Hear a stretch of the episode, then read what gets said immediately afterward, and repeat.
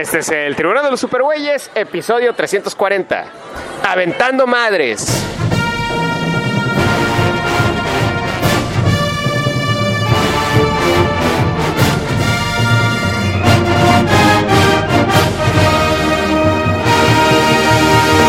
De todos los confines cósmicos del universo se reúnen con papas y chelas las más poderosas fuerzas del bien que se hayan visto.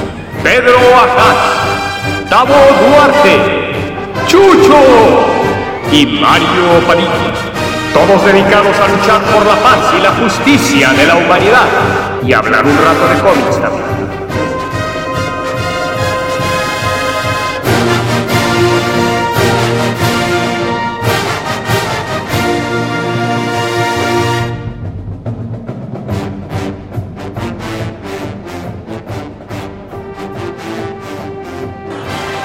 Somos Pedro Ajaz, Tavo Duarte. Jesús Morales y Mario Padilla. Y damas y caballeros, estamos en un restaurante eh, aquí en vivo y en directo. Y entonces yo paré a estos güeyes porque están platicando muy chido. Entonces los detuve ahorita y dije, oigan, espérense. Vamos a seguir la plática, vamos a seguirla grabando. Entonces, El ¿qué estabas diciendo? tiene que a ver, de ¿de, esto, qué, ¿de qué realmente. estaban hablando, güey? ¿Qué pedo? Estamos hablando de la última vez que fuimos a la Conque. Algo estabas hablando de los del, de Panini precisamente, o sea, quejándose de, de- de cosas. Estaban, estábamos hablando de, de las traducciones. A ver, Pedro.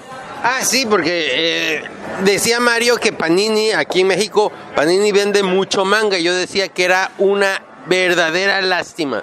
Porque lo poquito que he comprado de manga de Panini, eh, digo, eh, versión gringa, son muy buenas las traducciones. Eso sí hay que reconocerlo. Las, he- las he comprado. Pero eh, todo lo manga es una porquería. O sea, por, no, a ver, mira, a, a mí me pasó primero con el de Akira. El de Akira lo, co- lo compré, dije, ay, qué padre, lo voy a eh, comprar y se lo... ediciones son muy bonitas. Las ediciones son muy bonitas, güey. Eso es lo que más duele aparte, o sea, y, y lo compré y dije, bueno, se lo voy a prestar a uno que otro este alumno que le encanta el manga para decirle, mira, también hay estas otras cosas, o también... eh", y lo- la Jump, no todo es la Jump. bueno, ajá, sí. Y, y si les gusta la Jump, pues no hay pedo, pero que ve- vean que también hay otras cosas. Ahora, La cámara muy bueno. Primero que nada, Pedro, de Akira, quién sabe, desde ya tiene añísimos que fue, o sea, yo no creo que estén los mismos y todo, y ahorita la misma editorial ha sacado cosas en español que a lo mejor están agarrando la traducción directa ahí. Bueno, pues mira, eh, si quieres, si tú lo dices, le doy la oportunidad, pero sin embargo te digo, Akira como que me pareció medio raro, como que dije, pues sí le entiendo, pero como que no es el- a lo que yo estaba acostumbrado de Katsuhiro Tomo, y pues me fui a las versiones en inglés que ahí tengo en la computadora completamente legales, ¿verdad? Estoy seguro que sí. Y este, y bueno, pues entonces ahí es donde me di cuenta, yo dije, oye, no, espérate, sí, está mucho mejor eh, la traducción en inglés y se pierde mucho. Pedro. Yo nunca he leído el manga de Akira. Solo he visto la película varias veces. Muy buena. Muy buena, de acuerdo, muy buena. Pero la neta, siempre me quedo con un chingo de dudas con la trama. Y si ahorita me preguntas de qué se trata Akira, no me acuerdo. Mira, lo que sucede es que tienes esa impresión de la película de Akira, porque cabrón, está basada en un cómic de 1500 páginas. Entonces, bueno, pues claro que al reducirlo a dos horas de película, sí es bastante abigarrado, sí de repente hay un montón de información. Abigarrado. Sí, exactamente, o sea, tiene un montón de información. Hay personajes que, no sé, tienen diálogos enteros como 50 o 70 páginas que son solo personajes incidentales en, en la película y pues claro que eh, efectivamente mucho de eso se pierde como tal. Pero platícame, ¿cuál es la trama, cabrón? Ah, ah, bueno, la trama como tal es que es la historia de unos, eh, de, de Neo Tokio, sí, es la historia de unos chavos de la calle, de unos pandilleros, que por andar de pito loco haciendo des- desmanes en la ciudad, se meten sin querer eh, en medio de una persecución eh, de un niño y este niño es parte de unos experimentos que llevan años acerca de la evolución del ser humano. Y cu- curiosamente, ¿hasta dónde puede evolucionar este- el ser humano? Y estas investigaciones fueron las que detonaron la Tercera Guerra Mundial, generaron una explosión que nadie, nadie supo por dónde vino, todos le echaron la culpa a todos y generó la tercera guerra mundial. Entonces, este, estos jóvenes se ven involucrados en todos estos intereses eh, políticos, económicos, pues, etcétera, militares. Y bueno, pues eh, trata sobre todo de eso la película y el cómic también. Claro, en el cómic está más detallado todo es un circo como, es un circo como de cuatro pistas y la película tuvo que dejar solamente una o dos por momentos. ¿Cuántos tomos son de aquí, más o menos? No, te digo yo, es que no, no sé, en, en Estados Unidos hicieron como 15 trades, como 15 trades y trades gruesos, pero pues yo más bien lo que sé es por la cantidad de páginas, porque eh, la cantidad de tomos depende de dónde, de, la, la, recopilación, ¿no? Entonces van. Más o menos pero más o menos. Ahí lo interesante de Akira, o sea, yo solamente he visto la película y sí realmente pues me interesaría tal vez. Bueno, ya que la hiciste, sí, gracias. gracias. Era para él, pero ya se la traje. Es que le trajeron una chelita a mi amigo Chucho, que creo que fue extra. Pero bueno, entonces, a ver Chucho, lo, lo que decíamos de Akira, cabrón, como dice Pedro, es que es muy abigarrada, cabrón, la película. ¿tú qué opinas? ¿Tú qué opinas? Porque la animación es brutal, es una cosa como nunca antes has visto, güey. Yo creo que aún ahorita es una animación que nunca has visto, güey. Esos impactos circulares sobre el pavimento, güey, como implosiones o explosiones, güey, contenidas, cabrón, que crean esferas, güey. Ahora, ¿tú qué opinas del, del, storyboard de la película y cómo está planeada la historia? Porque desde mi punto de vista es muy difícil entenderle o tal vez es cuestión de la traducción. Mucho se pierde, mucho se pierde en la traducción tal vez. Porque pues sí, como dice, o sea, no sé qué tanto compila la, la película de los números y de los tomos, pero sí es muy caótica y algunas cosas pues sí se ven un poco más por encimita, pero realmente pues creo que se entiende en general, o sea, o por lo menos te lo dan a entender y queda así, algunas cosas volando en el aire, pero lo impresionante es la forma como te lo cuentan, o sea, sí, es muy cinemático, muchas de las tomas, la animación es, o sea, es, es, en su momento, a los, los de los 80 pues era, no era nada digital, era todo hecho a mano, o sea, es una de las películas animadas mucho más detalladas que existen en la vida ever, o sea, estos japoneses no se, no se medían, o sea, animaban todo, maquinaria, nada más el, el, brazo de, del personaje cuando se empieza a hacer todo lo que aparece, eso sí está súper abigarrado, como diría Pedro. lo, que, lo que decíamos, ¿qué fue primero, Blade Runner o Akira, güey? Sí, fue primero eh, a, Blade Runner unos cuantos años antes y efectivamente sí es una de las tantas influencias de, de Katsuhiro Tomo que la reconoce como tal. Por supuesto tiene que haber una asiática en una pantalla gigante, en una toma aérea de la ciudad nocturna, lloviendo, con muchas chimeneas, con flamas encendidas. Bueno, entonces, Pedro, a ver, regresando al pedo de Panini, No, mira, mira. Ah, antes me gustaría terminar con la cuestión de Akira, de decir que, bueno, sí, eh, está demasiado resumida, de repente tiene el defecto de que hay cosas que explica muy de golpe, muy demasiado rápido, así que por eso como que no se entiende el significado de la película.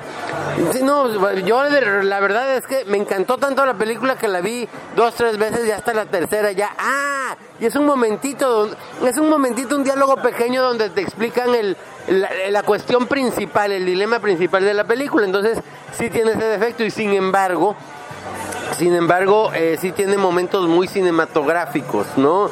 Este, en cuanto a adaptación del manga a, esta animación, sí hay momentos que realmente valen la pena, no sé, comienza con una secuencia de una secuencia de persecución. Tetsuo se llama el güey que se vuelve loco. ¡Caneida! Ese, fue el clásico meme, o sea, antes de que existieran los memes, pues todo el mundo gritaba Tetsuo, así como gritabas House ahora, o antes, y pues tenías que responder ¡Caneida! Esa era la vacilada en ese momento. Bueno, entonces, eh, sí, hay una secuencia de todo el mundo lo hacía, todo el mundo lo hacía. En el estadio de fútbol de repente volteaba y un güey gritaba Tetsuo, güey. No, este, pero bueno, hay una secuencia que una de las que se me quedó más grabadas que bueno, pues es una eh, secuencia de persecución en medio de la ciudad, pero de repente se ven unas, unas imágenes, no, se ven unas imágenes de unos perritos de caricatura así, bien tiernos, y te cortan a justamente a un niño, el cual lo persiguen unos perros policía, y se da este contraste entre esta realidad así toda bonita, toda eh, linda de las caricaturas, a lo, brutal que es la realidad, ¿no? Y así hay varias secuencias, varios momentos así que son muy, muy de cine, que no están en el cómic, y que bueno, pues independientemente de esta cuestión de que sí está demasiado acelerado, hay demasiada cantidad de información obviada, pero sí hay, se da el tiempo para ciertas secuencias que son simplemente brillantes, ¿no? Y bueno, pues justamente eh, hablando de estas traducciones de Panini, no compré la edición de Akira, todos los números que ya había hecho mi cochinito para comprarlos y prestárselos a alumnos, porque bueno, pues no me gustó la traducción, pero donde ya me lo confirmó, digo, Tavo a lo mejor me dice otra cosa, pero bueno, eh, me confirmó que hay muy malas traducciones de Panini aquí en México. Es la cuestión de que emocionado le compro los dos primeros tomos de Blade of the Immortal a Mario, que me salieron y que además estaban en una edición preciosa, la impresión está chingón. Chiquititos, chiquititos porque lo, que, los que originalmente yo compré de Dark Horse eh, son más grandes, estaban más chiquitos como la versión japonesa, pero se veía precioso, ¿no? Yo emocionado se los pasé y eh, pues cuando de repente Mario me llama y me dice, oye Pedro, esta madre que molesto con toda la razón del mundo, porque dices que le estoy, estoy con todo el interés del mundo queriéndole entender y no le entiendo bien esta historia. Yo así como que, ¿what? Si no está tan difícil, si esta madre es bastante buena. Y ya cuando de repente agarro, yo, yo también tenía esos tomos, ¿no? Agarro y los comienzo a intentar leer, me causó un ruido enorme porque dije yo, espérate, ¿qué pasó? Me regresé a buscar mis cómics que ahí los tenía rumbados de Blade of the Immortal. Este. Y no, nada que ver, o sea, la versión en inglés estaba estaba perfectamente bien entendible, fluida. De hecho, no, no, los busqué tanto para comparar como el de Akira, que sí lo comparé, sino más bien para tomarle foto y mandárselos a mano y decirle, mira, esto es lo que las primeras páginas de lo que debiste haber leído y está poca madre. De hecho, es más, ahí particularmente hay una anotación en los cómics y, también me dicen que vienen las recopilaciones en las cuales, bueno, eh, mencionan eso. A ver, ojo, no es error. Este cómic tiene la particularidad de que de repente sí tiene mucha terminología del Japón antiguo, habla de muchas cosas está muy situada en la estructura social del Japón antiguo, pero de repente los, eh, los de la calle, los cuates de la calle, hablan como si fueran chavos del Tokio actual. Así, entonces, este, el traductor quiso transmitir eso mismo y no es error. Por lo mismo, de repente hay cierta terminología muy de la época del Japón medieval. Güey, sí, actual de 1980. Eh, pues, eh, pues, mira, lo, cuando yo lo leí era 1995 y sí, el, diálogo se nota como que de, por momentos muy, ah, muy algo antiguo, con, no con, con terminología muy antigua, pero de repente con detalles, eh, sí, muy este, informales como de, los como si las personas estuvieran en, las calles de cualquier ciudad gringa, cabrón. Entonces, vale la pena, tiene un muy buena traducción y ya al compararlo dije yo, no, no mames, o sea, ¿qué pedo es esto? Entonces, sí es una tristeza que se venda tanto Panini porque, digo, no sé qué tan bien traducido esté. Yo te iba a decir que no me atrevería a hablar de las traducciones porque ese de Akira que lo compraste, creo que fue la última con que de hace como cinco años. Yo no creo que estén ni los, los mismos bueyes y hay mucha traducción oficial a español. ¿Y entonces por qué te atreves a hablar si estamos hablando de las traducciones, pinche tabo? es cierto, güey. Porque, porque son muy atrevidos, o sea, yo no. Uy, qué atrevido. Son muy atrevidos. Intrépido. Intrépido. Es cierto, güey, es cierto. Y por eso no quiero. Estoy castrando a Tavo porque el güey está ido, cabrón. Está ido, o sea. Eh, la mirada perdida, cabrón. Dormido, güey. Abre su iPad, se pone a dibujar, cabrón. A ver, Tavo, ¿qué pedo, Soy multitasker, puedo hacer varias cosas a la vez. No, no, no, güey. Tenemos comprobado que no. güey. Ah, Puedo hacer muchas cosas, hasta puedo hacer cálculo diferencial con este el meme viendo así las ecuaciones en la cabeza. que no le, que les entienda es una cosa totalmente diferente a que las vea. Bueno, a ver, ¿y qué pedo? Mira, Tavo, yo soy más multitasking que tú y yo puedo hacer una cosa y media a la vez. O sea, algo y algo que sea así muy pendejito. O hacerlo a medias. Ay, no, no hay pedo si me equivoco en esto, cabrón. Y soy más multitasking que tú. Si el perro de Fry de Futurama podía hacer tres cosas a la vez cuando se podía nadar y comer en la, en la salsa de, de espaguetis. Ah, no, tres cosas a la vez, nadar, comer y otra que no puedo mencionar. Bueno, a ver, ¿cuál era tu comentario que te desvié, mi querido Tavo? Que decías que no te atreves a hablar de la traducción de Panini, pero ¿qué era lo que ibas a decir?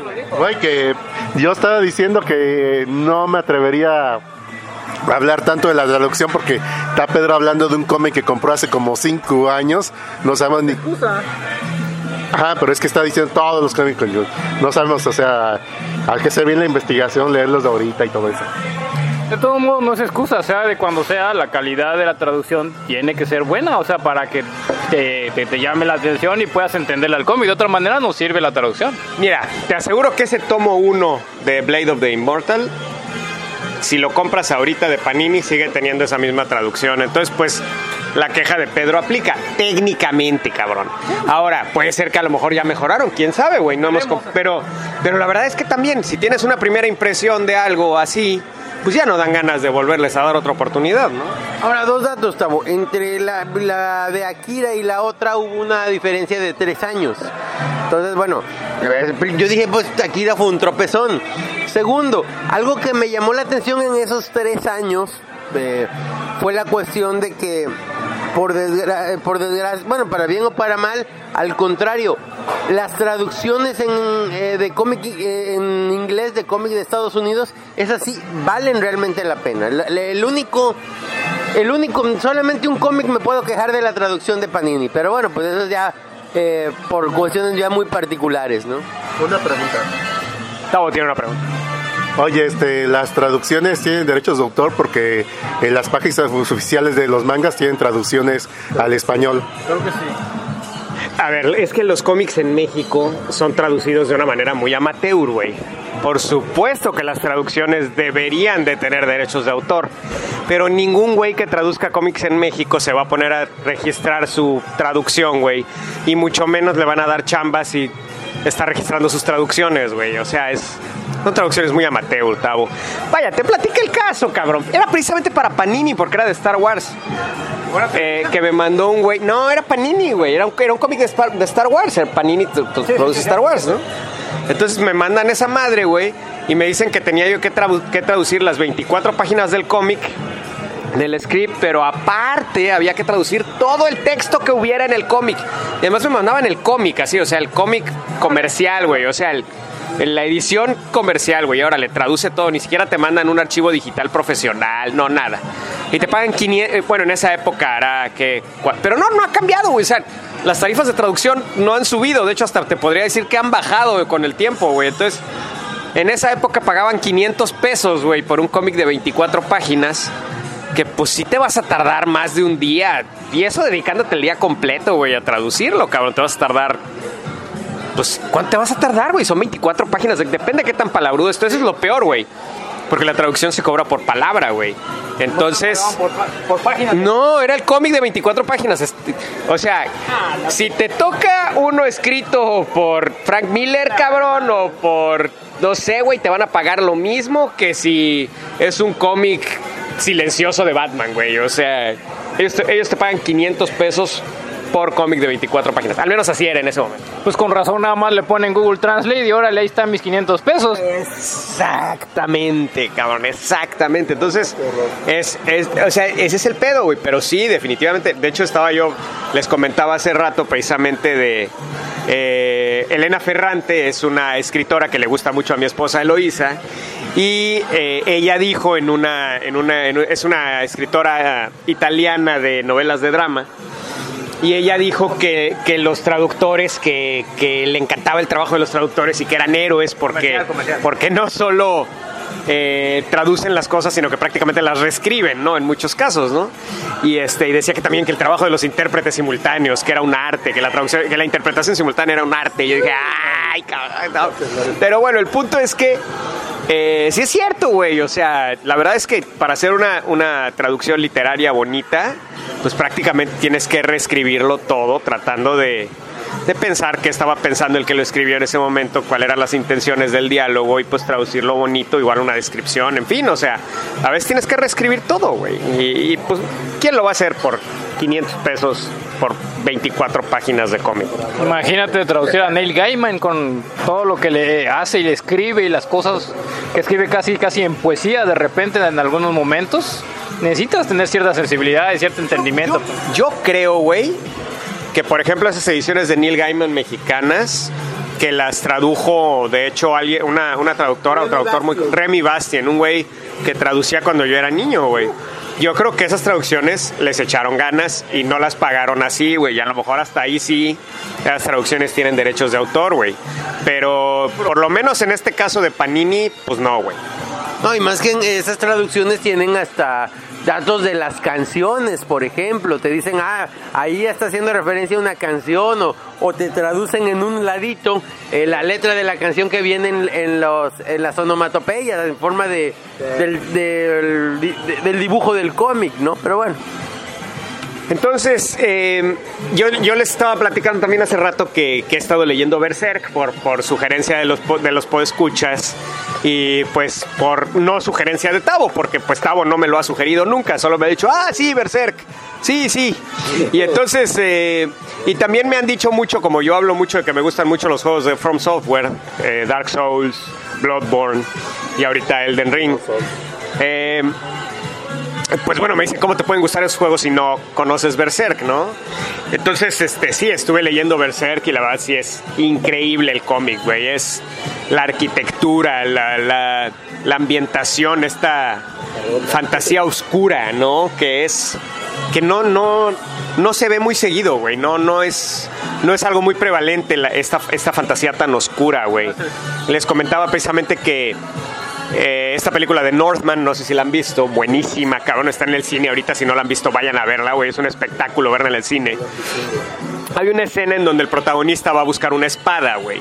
Bueno, para mí eso es, es, es una clásica interpretación de una escena de Dark Souls, güey. Esa es, esa es, es esa fantasía oscura, güey, que viene, yo no lo sabía, pero viene de los cómics de Berserk, güey.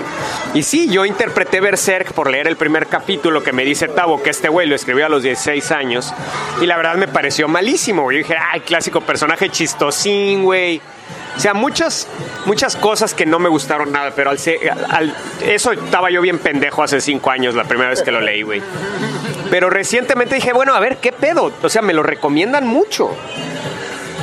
Entonces lo empecé a leer ya en serio, con, con toda la... Y, y la verdad es que me pareció espectacular. Es, es de nuevo un- una, un- una obra que, que no tiene comparación con otras. Es algo muy singular, güey. Sin embargo, eh, es, es muy oscuro, muy dramático, y por eso les estaba platicando eh, esta anécdota de James Holden, el capitán del Rocinante, en las, eh, las novelas de, de The Expanse, de James S. A. Corey, que habla de esta anécdota que él, bueno, él creció en la Tierra y creció con una familia poliamorosa.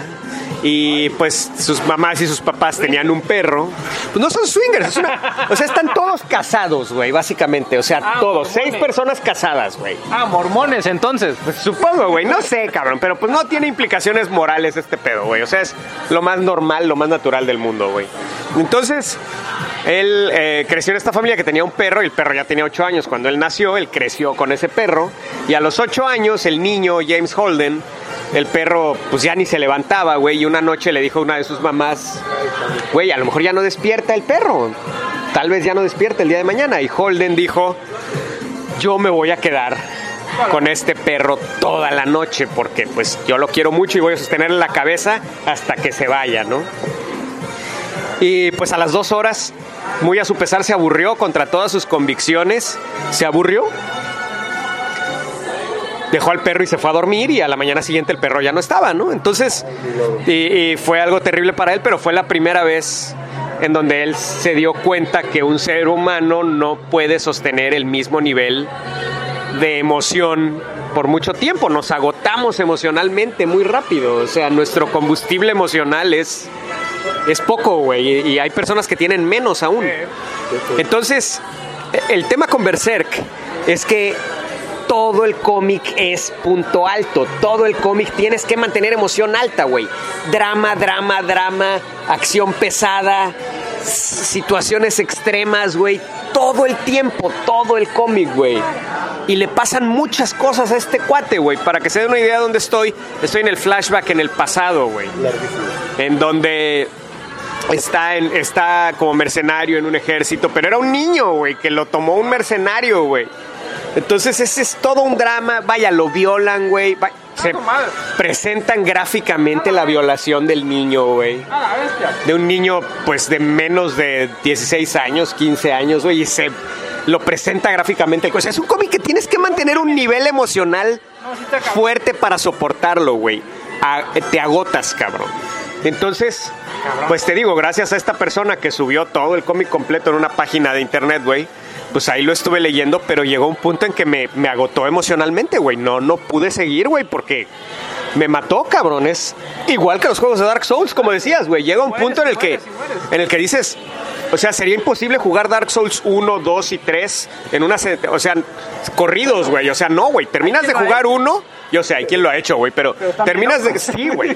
Terminas de jugar uno y es así como que necesito descanso de esta madre, güey. O sea, y no te digo Sekiro, que es un jefe extremadamente difícil tras otro jefe extremadamente difícil. tras- Y ese es el nivel emocional que tienes que mantener para, para leer Berserk, güey.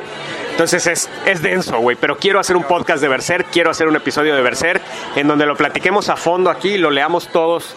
Pues si no completo, aunque sea por partes, para que, para que podamos platicarlo y podamos, y podamos verlo, ¿no? Entonces, este, bueno, pues ya, ya, ya vamos a empezar con el. ¿Qué, qué ibas a decir? Este, como me lo han dicho a mí, que este, váyanse directo al manga, no vayan a, a la animación, creo que hay dos, la noventera no la vi, pero vi la de hace como dos años, la de 2018, 2016, y está hecha con gráficos de computadora de videojuego y se pierde todo, pero de videojuego malo. Bueno, yo estoy hablando del manga, güey, de leer el manga. No estoy hablando de, de, de animación, güey. Es lo que No estoy hablando de animación. Es que hay mucha gente que Yo se sé. acerca, hay mucha gente que primero ve el anime y de ahí busca el manga. Este, yo estoy diciendo que de aquí ven- vayan directamente al manga y no vean la animación. Ok, bueno, entonces, este, pues bueno, entonces este episodio se llama Men- eh, Aventando Madres, como dice mi amigo Tavo, Tavo avienta madres. Y, eh, pues bueno, la idea es que, como si fuera intercambio de regalos navideño, nos eh, dimos eh, recomendaciones cada quien y la idea es escuchar las recomendaciones las opiniones de las recomendaciones que le hicimos al otro. Chucho le dio a, a- a Pedro, yo le di a Tavo. Básicamente todos nos dimos entre todos, ¡Ay, sin miramientos y de una manera abierta, con confianza y con mucho cariño. Entonces, eh, pues bueno, yo lo, primero que, vamos a comenzar, yo le recomendé a Tavo Reckless de Ed Brubaker y Sean Phillips.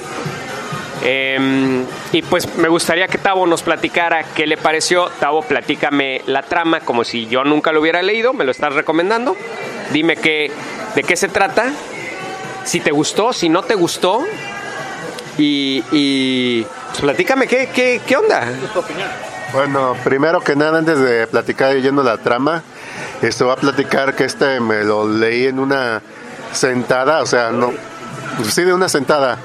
O sea, cuando estoy recomendando algo es de que pues cinco páginas ya estoy hasta la madre, ya no le sigo, pero esta le seguí leyendo, o sea, no le iba a calificar de espectacular, pero me entretuvo. Entretuvo. Este se llama Red Devil Biker, este, cuando lo estoy buscando había un montón de Reckless y ya había empezado por el equivocado, pues ya dije, ah, pues es este, me fui por el primer trade.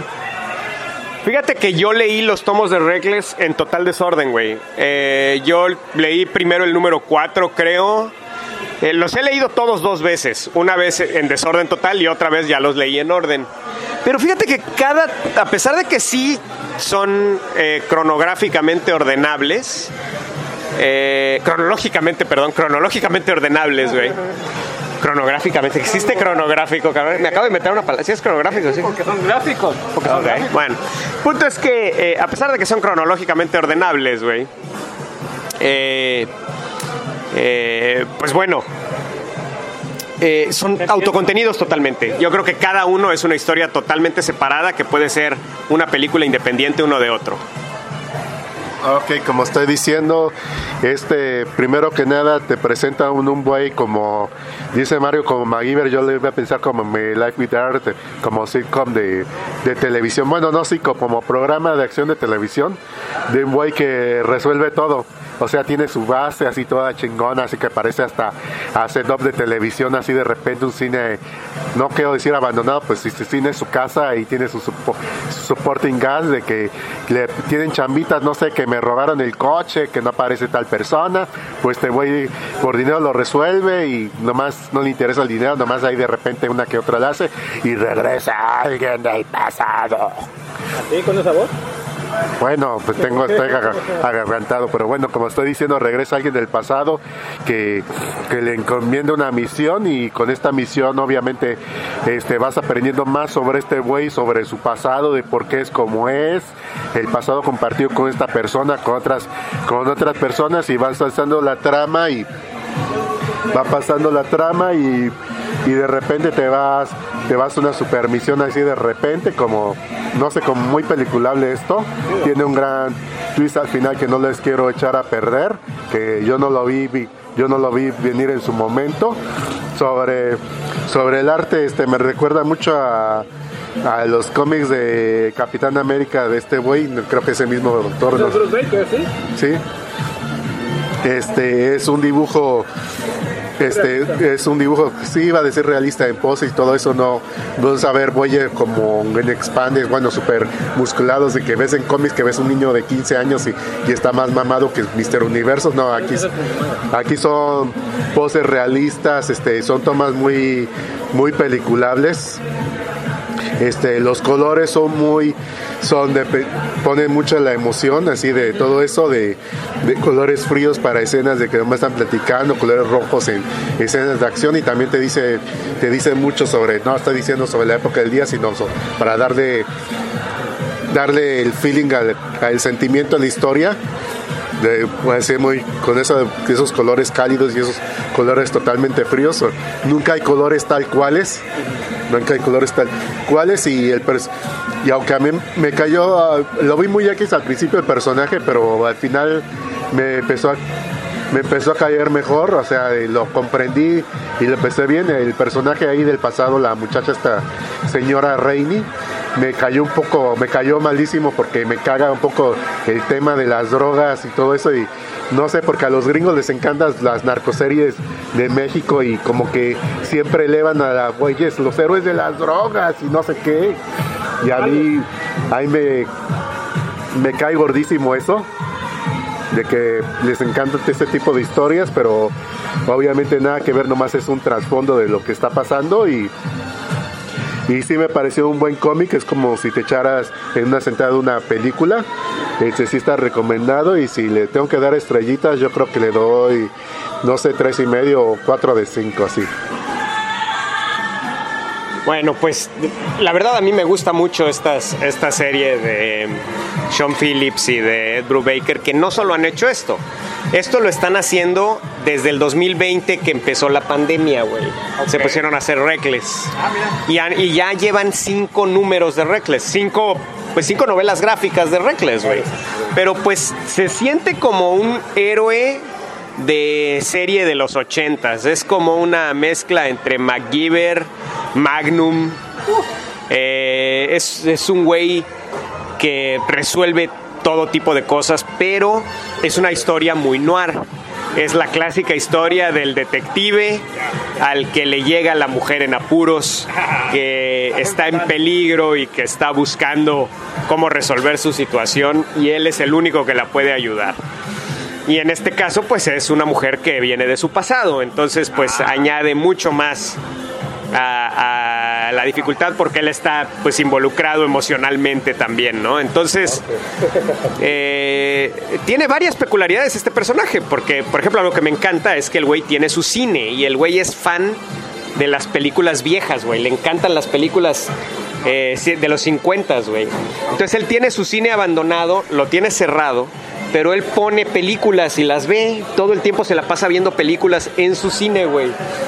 O sea, tiene, tiene muchas peculiaridades el personaje que lo hacen, que lo hacen muy real, güey.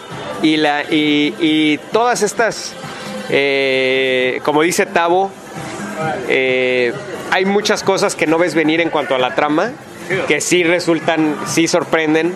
Y, y creo que es algo que va acumulando, porque como te digo, yo los leí en desorden, pero creo que para el, para el quinto, ya Brubaker eh, ha construido mucho sobre toda la historia de este personaje a lo largo de cinco novelas gráficas, cinco tomos, ¿no? Entonces, vale la pena que lo lean. Lean uno, si no les gusta, pues no pasa nada, güey, pero, pero es ese tipo de cosas que sin darte cuenta ya leíste el tercero y como dice Tavo, es como ver una buena película de acción, güey. Yo castearía perfectamente a un Kurt Russell joven como este güey, eh, se llama John Reckless, creo. Su apellido es Reckless, pero se llama Reckless porque se apellida Reckless. Eh, yo castearía a un, a un Kurt Russell joven aquí como, como este güey y pues quedaría poca madre, cabrón. No, pues en este caso sí me interesaría agarrar el quinto. Ay, goldo. Este, pero bueno, más que dicen que no hay quinto malo. Pero bueno, pues eh, algo que también me da gusto de todo esto es que, pues, eh, a Ed Brubaker se quejó bastante, sobre todo ahorita que salió la mm, serie de Winter Soldier, porque dice que pues sí le duele que haga- ha hecho una lanísima este personaje de Winter Soldier tanto en la película como en la serie y que dice no pues no puedo verlo porque oye de, de esto no me dan ni un quinto no o sea eh, entonces yo tengo que seguir chambeándole no pero algo que sí le dio mucho gusto es que justo a partir de que comenzó a quejarse de eso, este, muchos fans, comenz- muchos de los que siguen a, estos, a estas películas de Marvel, comenzaron a comprar eh, novelas gráficas de él y se han vendido un montón de las de las de Reckless, de las que han hecho en colaboración con, con Sean Phillips. Y la verdad dice, bueno, pues la verdad es que de- después de todo lo malo, me siento menos triste y quiero agradecerle a la gente porque, o sea, eh, dijeron, todo este montón de fans de, de, Winter Soldier dijeron, ah, se está quejando, vamos a apoyarlo comprando, comprando sus cómics. Y resulta que muchos les gustaron. Hay, hay varios que me han escrito y la verdad es que sí, sí es algo muy chido también que ha sucedido, ¿no? Con, con todo esto. Todo lo que han hecho Sean Phillips, yo lo que vea hecho por Sean Phillips y Brubaker está buenísimo. Lo único que tal vez está complicado de leer, está denso, es Fatale. Fatale se llama, Fatal. Eh, es- es- son como cinco tomos de, de esta mujer que es como bruja. La verdad es eso sí no he podido seguirlo porque no simplemente no logra capturar mi atención. Pero todo lo demás que he leído de Bruce Baker y Sean Phillips, increíble, cabrón, increíble. Bueno, entonces quién quiere seguir? ¿Quién quiere seguir con, con... tú qué le recomendaste a Pedro Chucho? A ver, yo desde hace rato, desde hace un buen tiempo, como que ya van qué, desde el último eh, festo que, que fuimos en Querétaro, le recomendé a, Pedro así en un momento, dije, ah, mira, ese está chido que estaba ahí, volteamos a ver y estaba el tomo, un, tomo grande de un cómic que se llama Habibi, que yo había leído ya hace un, poco digitalmente, pero es un tomo muy, muy denso, muy grande, así grueso, grueso, como le gusta a Pedro. Este, y agarra a Pedro y ¡fum! lo- así de, de trancado se lo llevó. Y a la mera, no sé cuánto tiempo lo haya tomado, pero creo que por fin, ahorita que lo recomendé, ya logró terminarlo, espero. No lo ha terminado. Bueno, a ver qué, qué nos dice Pedro al respecto. Bueno, mira, a ver, justamente le- recuerdo que lo leí, fue una, era una de las cosas así que yo quería, porque también había leído de él Y este y sí, la verdad es que sí tiene sus detalles en los cuales eh, tiene datos hasta numéricos. O sea, es una historia muy interesante porque sí, a- a- a- aún Empieza por decirnos que. A ver, A dos ver. minutos. ¿Cuál es el pedo, güey? Bueno, e- es, el, es la historia de una mujer que vive, no, no te dicen exactamente en qué momento. Se llama Habibi. No, no, no, ella no se llama Habibi. El, el cómic se llama Habibi. El cómic se llama Habibi. eh, su hijo adoptivo, o, o su hijo se llama Habibi. eh, en algún momento le dicen Habibi, porque aparte, esta historia te la cuentan de una manera que no es lineal, ¿no? Pero esta mujer es pobre, es muy guapa y por lo mismo está viviendo en estos países musulmanes, no sé si es eh, de Arabia, de Turquía, no te lo sitúan muy bien exactamente. País. Eh, Es uno de estos países y pobre, en una situación de pobreza. Y es todo lo que esta mujer ha vivido. pues, la casaron a los como nueve años. La vendieron y casaron como a los nueve años. Y según va avanzando la trama, te va profundizando en todo lo que ha sufrido esta mujer, todo lo que ha vivido, pero aparte te comienzan a poner elementos de toda esta cultura, no sé, digo, eh, es que nosotros de repente decimos árabes, ¿no? Pero, pero mi mamá que viajó allá, le- oye, es que yo les digo árabes, se enojaron, no somos turcos aquí. O sea, hay toda una serie de diferencias y de cosas que aquí está por encimita, pero que además te dan a entender que sí, hay toda una cultura en cuanto a religión, en cuanto a matemática, en cuanto a ciencia, y todo eso te lo van mostrando muy por encimita en el cómic. Entonces, eh, entonces, eh, en ese contexto sí, la verdad es que es una historia que te mete a esa cultura y que de repente si quieres saber, a ver, porque hasta te dice cuestiones numéricas que eh, en, la, en la cual está unida la religión con la matemática y de repente hay páginas donde dices, a ver, a ver, espérate, esto no lo entendí y, y ojo. Toda la- hay, hay momentos en que te das cuenta que la explicación no está ahí, nada más es darte un pedacito de esta cultura para que entiendas que vale la pena, que hay cosas complejas y te siembra eh, de alguna manera el, este, la curiosidad por saber más. Ahí no están todas las respuestas. Nada más, como lo decía Neil Gaiman, lo importante no son las respuestas, son las preguntas. Te planta las preguntas como para que conozcas un poquito más de esta cultura o por lo menos para que sepas que no es lo que tú ves en los noticieros. Me describiste perfectamente dónde se, se desarrolla la historia, pero no tengo ni idea hasta ahorita de qué se trata el cómic. Bueno, es de- te digo, es, es de una, a ver, es de una mujer, es de una, comienza cuando, de una mujer, comienza cuando es una mujer que es parte del harén del sultán, que se, se espanta porque está embarazada y dice, oye, yo hice- u- intenté usar las técnicas anticonceptivas, spoiler, son técnicas antiguas que no funcionaban tan bien, y además, este, bueno, pues te comienzan a ver el pasado de esta mujer, donde resulta que pues nació en una con una familia pobre, fue vendida, fue vendida porque el papá era un ignorante y la, la vendió para casarla a los nueve años. Y te vuelvo a repetir, es toda, toda la vida de esta mujer contada de manera no lineal. De repente está en el futuro, de repente se regresa, etcétera. Tiene un hijo adoptivo que en algún momento se va a llamar Habibi, pero que ya para cuando el niño tiene como seis años, de 6 a 12 años ya tiene dos nombres porque así es esa cultura, o, por lo menos así son las situaciones que ellos se enfrentan. Y eh, la verdad es que no la terminé porque primero llegué hasta la página 300. Pero, eh, no, so- son 600 y pico de páginas. A ver, no, no, no, no. También se la mamó Chucho, porque la verdad es que lo que pusimos como regla para este episodio de aventarnos madres era cosas de seis números máximo, güey. O sea, 200 páginas o algo así. Ahora, a ver, a ver. Eh, eh, eh, está, espérate.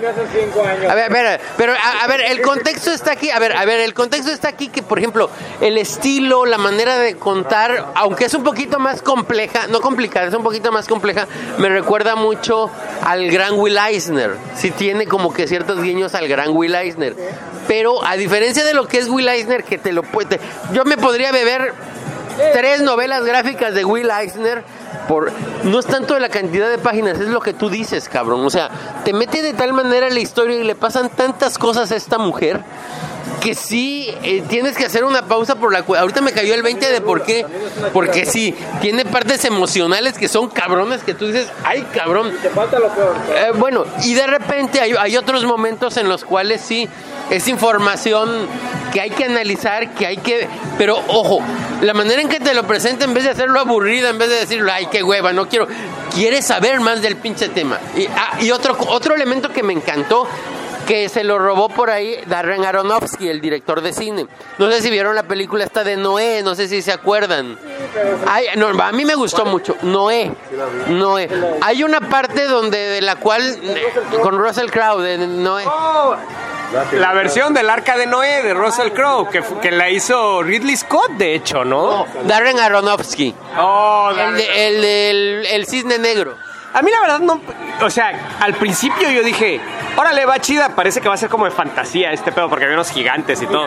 Y de repente se hace aburridísima toda la pinche película porque es adentro del arca, güey, aburridísima. Bueno, ¿y qué pedo con Bueno, a mí hay una parte que me- una de mis partes a mí me gusta mucho esa película, una de mis partes favoritas es cuando de repente así como que se, se echa un, un diálogo este bíblico, pero de repente lo que está en el en, lo- que está en ese diálogo reflexión bíblica hasta te pone jugadores de fútbol americano y todo y como que te está dando a entender que este diálogo bíblico más bien es habla, no, no, no te lo está hablando literalmente, te está hablando de la naturaleza humana. Entonces, aquí de repente te explican cosas del Corán eh, en concordancia, a la a la misma manera que le están pasando cosas a esta mujer y te dan a entender, ah, o sea, este árbol o este árbol del Edén no tiene tanto que ver con que haya pasado literalmente, es lo que le sucede al ser humano y un eh, hace que entiendas como un mito tan complejo, tan que puede parecer tan difícil de entender. Ah, por eso te explican eso de que el hombre se gana el el- las cosas con el sudor de su frente. Ah, claro, o sea, como que te explican a la vez de una manera muy sugerida, pero muy hábil, eh, la razón de ser de muchas cosas eh, místicas a pesar de esta realidad tan dura. Entonces, ¿cómo habla de repente de cosas místicas y te habla de una realidad tan dura y cómo te va presentando toda una cultura? Es, es una joya este pinche cómic. Es cansado de leer, porque es cansado de leer no porque sea aburrido, sino porque, como tú dices, te mete tan profundamente ahí. Tienes que mantener un nivel emocional alto, lo cual es agotador, cabrón. Sí, sí, sí. O te lo puedes ir echando periódicamente durante unos, no sé, cinco años que se lo recomendé hace a Pedro, pues probablemente yo dije, bueno, para esas alturas, si ya leyó la mitad la otra vez que le pregunté, como hace tres años, pues me imagino que podría aventarse la otra mitad, si es que ya lleva bastante. Pero pues bueno, sí, la verdad es que sí, el, el cómic es muy así. Este, todo lo que describe Pedro es eso. O sea, el Corán, los países musulmanes, la vida durísima de las personas ahí, sobre todo el drama que tiene esta chava y también el, el Habibi, o sea, porque es de los dos. Llega un momento que es una especie de realismo mágico que están viviendo ellos como niños. Este. Y, cómo se separan después los dos, o sea, este hijo adoptivo que dices es casi como que lo crió porque vivían en la, en la calle, en un bote ahí en el desierto, pero es muy, muy, se siente, digo, así como realismo mágico mexicano, como que están en un sueño, como que de repente las cosas pasan y no pasan. También el cómic ayuda mucho de eso con el asunto de, desde que te explica desde el punto de vista semi-religioso o, con el contexto de- de los países de ese estilo. A veces de repente parece hasta las mil y una noches porque pues, está con el sultán y tiene que contarle cuentas y tiene, se embaraza. Oye, ¿y, y, y por qué te gustó tanto, cabrón? O sea, porque Oye, se me hace. De Pedro no me extrañaría que, que lea algo así, güey, pero generalmente tú eres más enfocado a acción, aventura, este, te gusta más las cosas pues, más enfocadas a, a fantasía, ¿no? Yo soy más ecléctico. ¿Cómo? Ecléctico se le llaman. ¿A qué te refieres con No, digo, es- lo, lo vi recomendado en algún lado, este, precisamente, no sé, en algún podcast, no sé si en algún podcast, en un foro de cómics o algo así en algún momento. Y le decían, daban buenos resultados, o sea, buenos, buenas reviews. Y yo dije, bueno, pues vamos a ver de qué se trata. Está choncho, pero lo voy a empezar a leer a ver qué- de qué trata. Y me llamó mucho la atención eso, o sea, de, de cómo te va explicando cosas del Corán, cosas este, que tienen que ver. ¿Es, es en plan de novela gráfica o fue una eh, publicación periódica? ¿Es gringo? ¿De dónde es, güey? Me parece que es, o sea, re- definitivamente está muy, muy inmerso en este as- asunto. No me acuerdo del autor ahorita, por, eh, ya tiene rato. A ver. Es Craig Thompson y es gringo, curiosamente, el vato es gringo, pero Pues vaya, hay, hay una novela famosísima que se llama Azteca, güey, que le escribió un gringo, cabrón. O sea, y es así como que, puta, los, hasta los antropólogos que la leen dicen que está increíble, güey. Es eso, es echarse un clavado a, la cultura de otro país, de otro, completamente otro mundo prácticamente, pero digerido de una forma que lo puedes entender, o sea, es una buena interpretación totalmente de lo que es la, la- cultura del Medio Oriente. Y contado con una novela, este, pues que te llama la atención, que te interesa, que es muy, pues muy dramático, muy interesante y, te- y como dice Pedro, te hace querer le- seguirlo leyendo y ver más. Sí está pesado, yo me lo aventé como en una semana, o sea, leyendo pedacitos y pedacitos. ¿No en tres años? No en tres años precisamente, pero sí me lo eché como en una semana más o menos, así de que, ah, bueno, voy a leer otro, otro poquito, otro poquito. Y así me lo llevé, pero, pero creo que sí lo publicó casi todo de un trancazo. Aunque se nota que tiene ciertos cortes, o sea, porque sí hay como que... Me imagino que lo pueden haber sacado en diferentes formatos. La verdad es que no lo sigo mucho al autor y, y no me acuerdo cómo lo publicaron. Simplemente, te digo, yo lo vi y ya estaba el choncho así completo. Eh, no, yo, siento- no sé si lo publicaron así completo, pero sí. Sí tiene sus descansos, porque es como un libro, o sea, de repente tiene sus capítulos y te dice aquí. De hecho, eso ya de- después cuando a la segunda vez que me, la tercera vez que me senté, yo dije, a ver, ¿dónde termina el siguiente capítulo? Hasta ahí voy a seguirle, ¿no? Ya, ya era. Y sí, ¿Alguien eh, ya terminaron de Habibi? No, digo, sí, realmente es una novela gráfica, o sea, porque sí es bastante grande, bastante denso. Este, no es para todo público, pero sí vale la pena, yo creo, este, pues darle una, una leída, porque el, el- te digo, este, es muy interesante cómo va llevando a los personajes así. Al final de cuentas sí tiene un, fe- un final feliz. No lo has terminado de leer, pero sí tiene un círculo, un cierre y un propósito. Se pone más complicado con algunos aspectos, precisamente de la cultura de O medio. sea, se muere el señor Vitalis, güey, básicamente. Casi, pero no. O sea, no, no, no, no. Tal vez corazón valiente, pero no el señor Vital. Bueno, y, y hablando, como dices, de, de lo eclético que eres, Chucho, lo ecléctico que eres, este, ¿leíste el que yo te recomendé, güey, las, múltiples muertes de Laila Star? Ese, ese yo, yo pensé en Chucho cuando lo leí, güey. Dije, no sé por qué dije esto le va a gustar a Chucho, porque está, es un cómic que me gustaría que Chucho nos dijera qué pedo más bien. A ver, misma, misma estructura, danos el pitch de elevador, cabrón. Eh, ¿Te gustó o no te gustó? ¿Qué opinas del arte? ¿Qué opinas de la historia? Las diferentes muertes de Laila Star.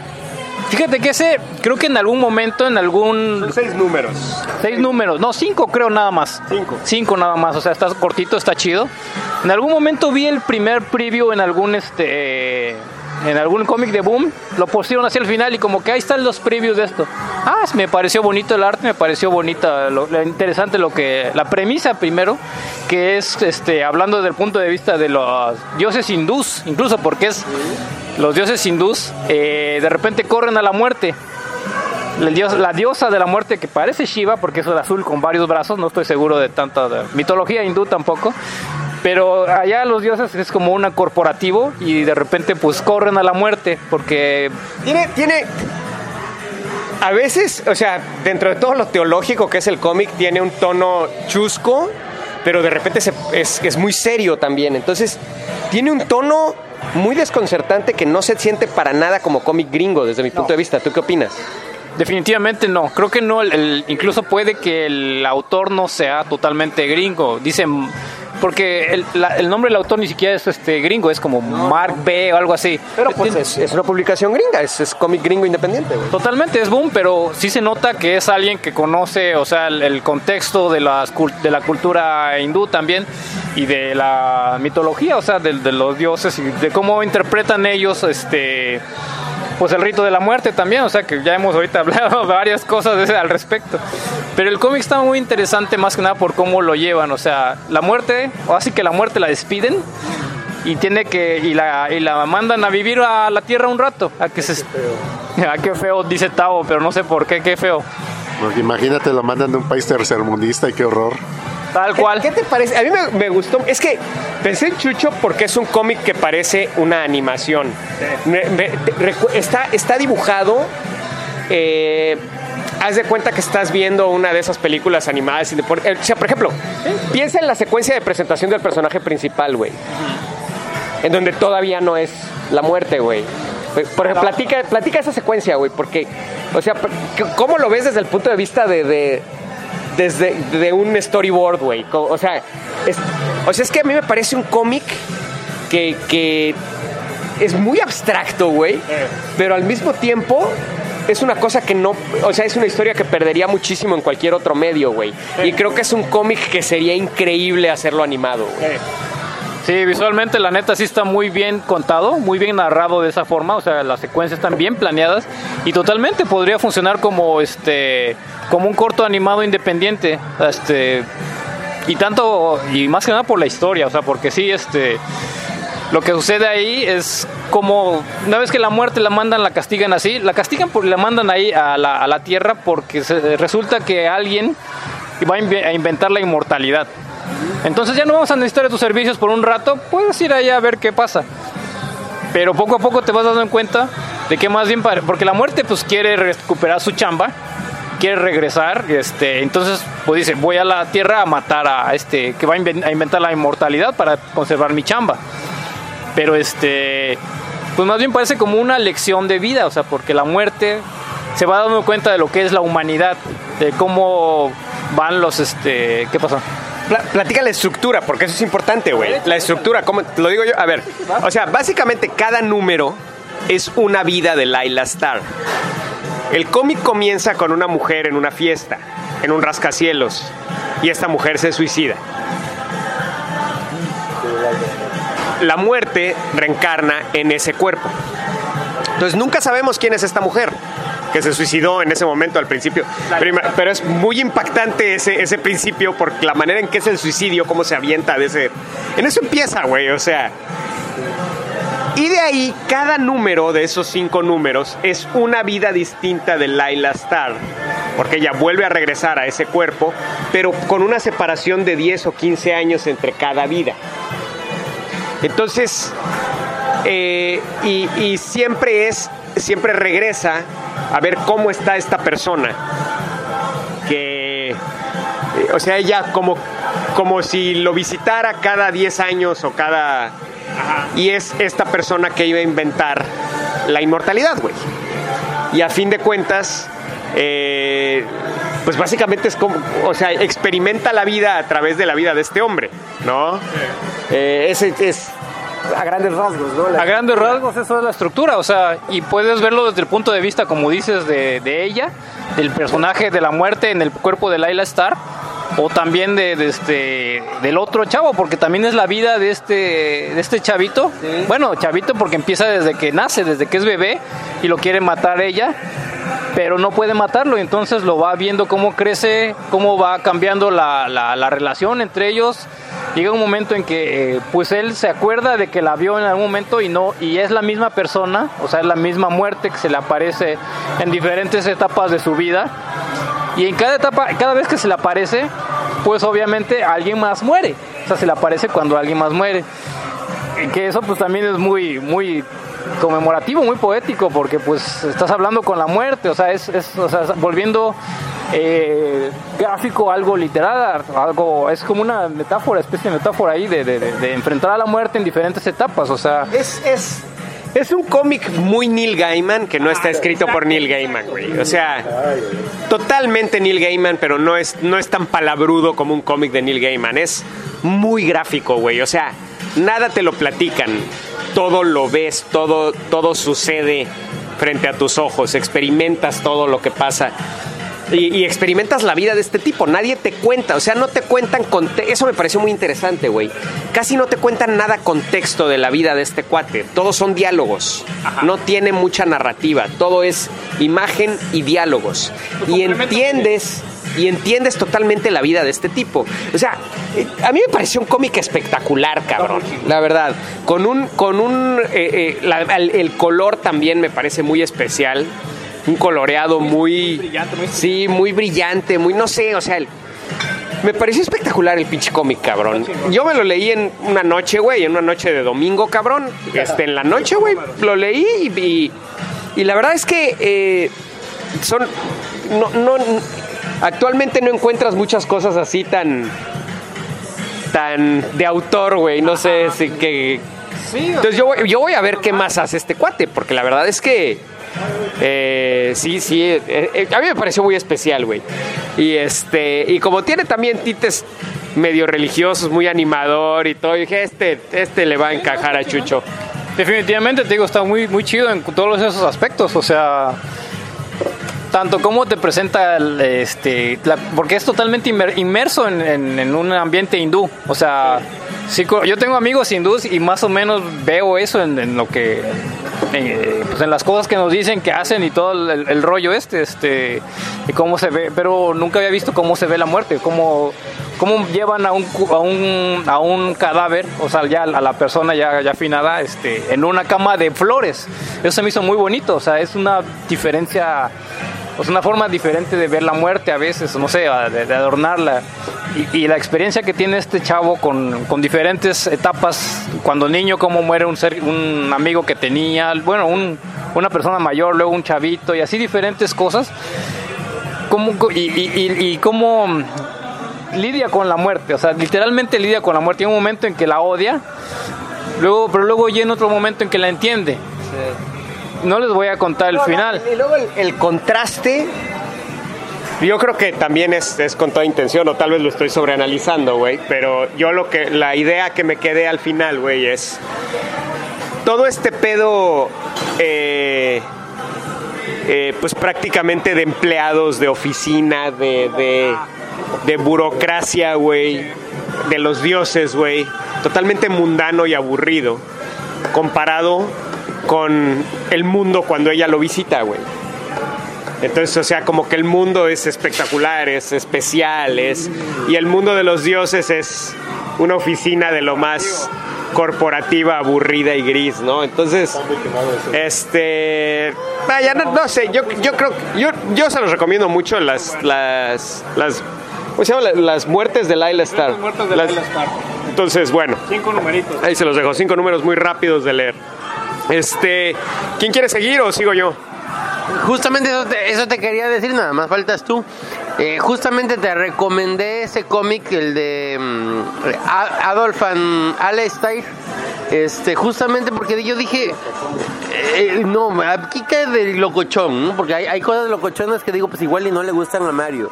Pero yo tenía la seguridad de que le iban a gustar porque él aprecia mucho cuando es algo que realmente se sale de la, de la caja, cuando dices, me voy a arriesgar, ¿no? Cuando, le- cuando se busca arriesgar a alguien y cuenta algo de lo más original cuando, cuando intenta contar algo diferente, yo dije, "Eh, esto es algo que te va sorprendiendo, que, que te va dando distintas perspectivas y... y- y- no, no, a ver, y, y mi, mi- mi curiosidad es si, si efectivamente le pareció eso a Mario o no. A ver. Pedro creo que ni siquiera ha dicho qué cómic es. Se llama Alistair and Adolf. De Alistair Crowley y Adolf Hitler. Cuando me dijo ese nombre, Pedro, yo me imaginé este cómic que dibujó Miguel que se llamaba Poe and Phillips, güey. Entonces yo dije, no mames, o sea, voy a leer un team up entre Alistair Crowley y Adolf Hitler, ¿no? Van a ser team up, güey. Van a ser team up contra los vampiros, güey. Algo así es lo que me imaginé, cabrón. Bueno, casi. Entonces, eh, pero no, es un cómic semi-histórico, muy influenciado por Frank Miller, desde mi punto de vista, muy, tanto gráficamente como a nivel narrativa, güey. Está muy influenciado por Frank Miller, güey. Eh, O Heming, el que hizo con este con Mike, Brian Michael Bendis la de Powers. Y lo que, bueno, para mí lo que me gustó es que es, está todo de blanco y negro, pero no sientes que le falte el color, cabrón. el- no, pues eh, ayuda, es, es- como ver la lista de Schindler, cabrón, eh, a colores, güey. O sea, es, es parte de la idea. De hecho, o sea, el estilo es totalmente diferente a Powers, güey. Powers es un estilo muy, muy brillante. Aquí esto es, esto es más bien es un, es un estilo y yo hablo de, de, Frank Miller porque se me figura muchísimo el arte a Sin City, güey. Exactamente, alto contraste. ¿no? Entonces, pero queda muy bien con historias de este tipo, así estilo el complot mongol o cosas así, güey.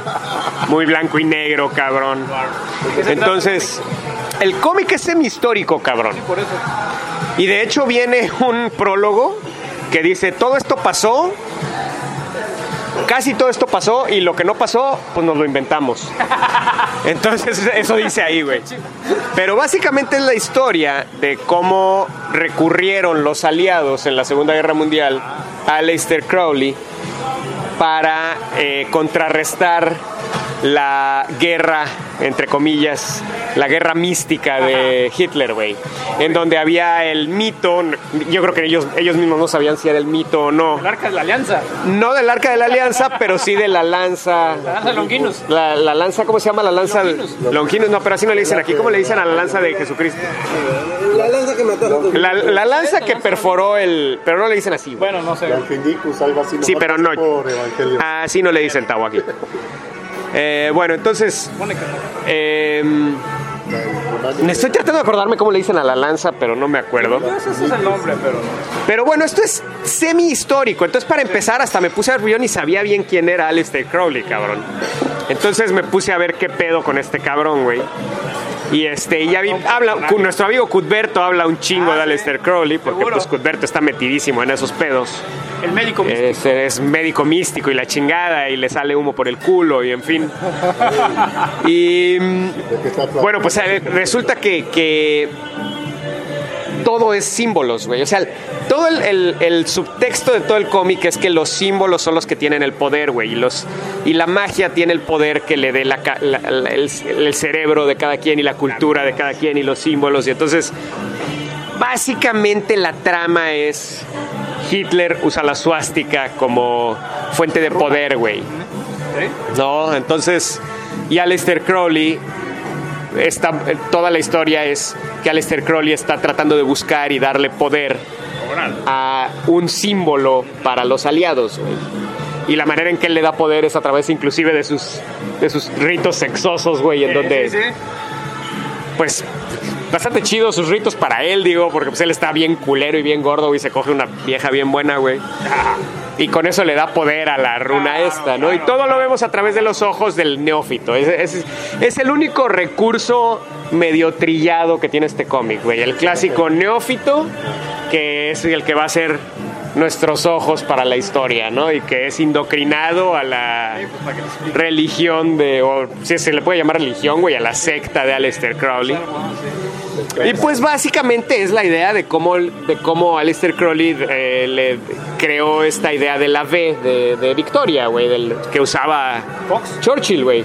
Bueno, pues luego digamos que se lo apropió Fox después, güey, pero, pero este, esto de hacer los dos dedos así que, que usaba Churchill eh, y que sucedió después de dar ese discurso por la radio que sale en la película, ¿cómo se llama esta película de Christopher Nolan, güey? La de uh, Dunkerque. Dunkerque, al final de Dunkerque sucede ese discurso, de hecho, bueno, al final de ese discurso fue que Churchill salió con su conda del, de la B, güey, de- y resulta que, que, pues ahora sí que Alistair Crowley, pero- pero para esto pues sale, sale Ian Fleming, es parte de, de las, del- de los agentes que están eh, yendo a buscar a Alistair Crowley. y, este, Eso creo que sí es.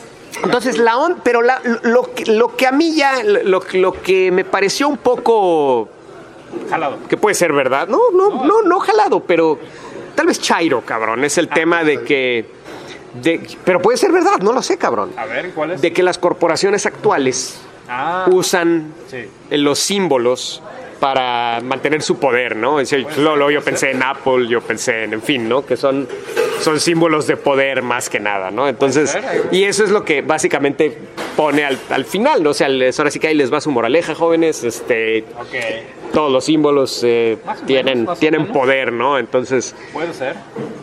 bueno, tú como ilustrador gráfico y como, como diseñador gráfico, pues probablemente puedes conocer el poder de los símbolos, güey. Estoy seguro que como diseñador gráfico no le das poder a un símbolo o a un logotipo cogiéndote a una señora muy guapa.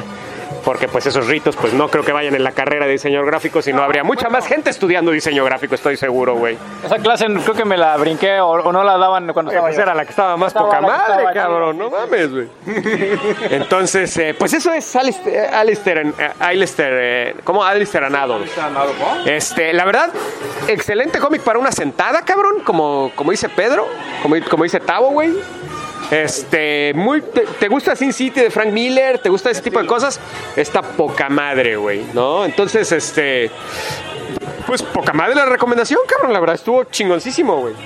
Creo que sí, hasta incluso existe creo que un documental que tiene, o sea, me pareció haberlo visto ya en algún momento, no sé si en History Channel, una de esas madres, que habla de todo esto, o sea, y te presenta las runas, este, eh, pues nórdicas, que es la, precisamente las que usaban estos cuates, y te menciona todo ese rollo de que, que una cámara así redonda y tenían los, alrededor todas las runas, o sea, todo el rito satánico, o bueno, no satánico, pero nórdico, extraño, no, no es O sea, satánico, ¿no? Esto no tiene nada que ver con el cielo y el infierno, el demonio, nada, güey. O sea, es magia, güey. Exactamente, es, es magia, es, es cosas nórdicas, es ideas, es creencias de, de, de, pues de ellos, de como alemanes, como, como la raza superior que según decían que eran, y, la, y las bases nórdicas, o sea... En, en- en- el cómic se llama Alistair and Adolf. Adolf no aparece nunca en todo el cómic. no, pero... O sea, no, nunca vemos la perspectiva de Hitler, nada, nada, nada. Todo es, o sea, 100% basado en el culto de Alistair Crowley. Pero precisamente Alistair era, creo que su, su mano derecha o su consultor este místico pues o religioso de Adolf En- y creo que en, los- en el documental no menciona realmente si estuvo él o, o creo que sí tenía Hay- ideas hay- o sea, lo que sí es eh, prevalente en todo el cómic es que había una rivalidad muy fuerte entre Alistair Crowley y Adolf Hitler, sí. Órale. Sí, sí, hay todo un, un estudio y cosas así. Habría que preguntarle a nuestro este médico místico de cabecera. Consultor experto, el Hellraiser mexicano, nuestro amigo Cudberto Enríquez, que quién sabe si nos esté oyendo. Ahí le dicen si. Güey, te, di- te dijeron que. que... Ya le dicen que, que lo mencionamos en el cómic. Digo, Arroba Cudberto. Que nos venga a dar una clase de runas místicas para el, lo- el logotipo de los supergüeyes pronto. ¿Qué quiere decir, Pedro? No, ahora, algo que me gustó mucho de este cómic fue que justamente, sí, hay una, hay todo un registro de que efectivamente hay grupos políticos, por ejemplo, en, en Inglaterra, en Estados Unidos, que creen en estas cuestiones místicas y, bueno, me gustó cómo lo enlazaron en este cómic, porque te dan a entender, cabrón, es que la cuestión para todo esto es que te la creas, o sea, esta es una manera, to- todos estos rituales y todo eso es para... eh, No, no, no, no, no, pero, pero- pero aparte... punto. O sea, es, es que es magia que si no lo crees no sirve. Eso es lo que. o sea, es que sí tiene su. Su lógica, ¿no? Igual, o sea, para, Para, es psicomagia, ¿no? Ajá, o sea, para mover y, y entonces dices, no, sí, o sea, claro, para mover gente en la política, por ejemplo, necesitas estar convencido de que yo digo la verdad y, ay, claro. Entonces, bueno, es, es un poquito de, de eso de lo que te estaba te están diciendo, o sea, por eso también está conectado y dices, ah, claro, o sea, así funcionaban los antiguos sacerdotes y por eso los sac- sacerdotes ungían a los reyes y esto es una continuación un poco de eso. O sea, mira, de hecho, por ejemplo, tanto que he mencionado los libros de Harry Dresden, por ejemplo, y Harry Dresden eh, explica las cosas de cómo funciona la magia en el mundo de Harry Dresden, y él habla de los ritos, de cómo los ritos son muy importantes y cómo tienen poder, pero tienen el poder que tú les des. Y si tú no les das poder, ese, ese rito no tiene poder.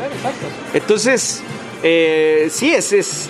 Y habla, por ejemplo, de una boda, del poder que tiene una boda, de la unión entre dos personas. Es el, eh, uno de las uniones de energía y liberaciones de energía más importantes, de, pero, pero que no, que no, ¿qué? Pero no, no existe, o sea, no existe realmente si no hay la creencia en ese rito, si no estás pensando verdaderamente que se están uniendo, que las dos personas están verdaderamente uniéndose, ¿no? Uniendo sus vidas. Entonces, si no, no, no tiene poder ese rito, si no es así, ¿no? Entonces, eh, sí, la verdad es que, es que sí, es, es una manera de ver las cosas muy especial. Pero también funciona mucho como cómic palomero, cabrón. O sea, funciona mucho como cómic para pasar el rato, para leerlo. O sea, no, no está denso, güey. No está denso para nada. Y eso es, eh, fíjate que eso es algo que me gusta mucho, tanto de este, este cómic de Alistair and Adolf como de Laila Starr. Abordan temas muy densos, pero son cómics muy ligeros de leer, güey, muy fáciles de leer, güey. Y creo que eso es una característica muy especial y, y- y que, sí, güey, o sea, por ejemplo, ¿cuántas veces, vaya, hablando de, de- del difunto George Pérez, bueno, no, oye, qué feo, porque no, no, todavía no, todavía no, espérame, espérame. Bueno, pero, pero nuestro amigo George Pérez, que ha querido abordar temas densos, y temas densos fantásticos, güey, estoy hablando de, como ahorita, cuando, en los nuevos 52 que hizo la serie de Superman, Pero se perdió tanto en las explicaciones que te pierdes, güey. Te pierdes, o sea. No, no, o sea, yo creo que ahí en él, él sí necesitó un escritor a lo mejor más hábil para, para ayudarle a, a forjar esa trama sin explicar tantas cosas en su... O sea, no necesitaba explicar tantas cosas, güey. Tanto texto en un, en un cómic, ¿no?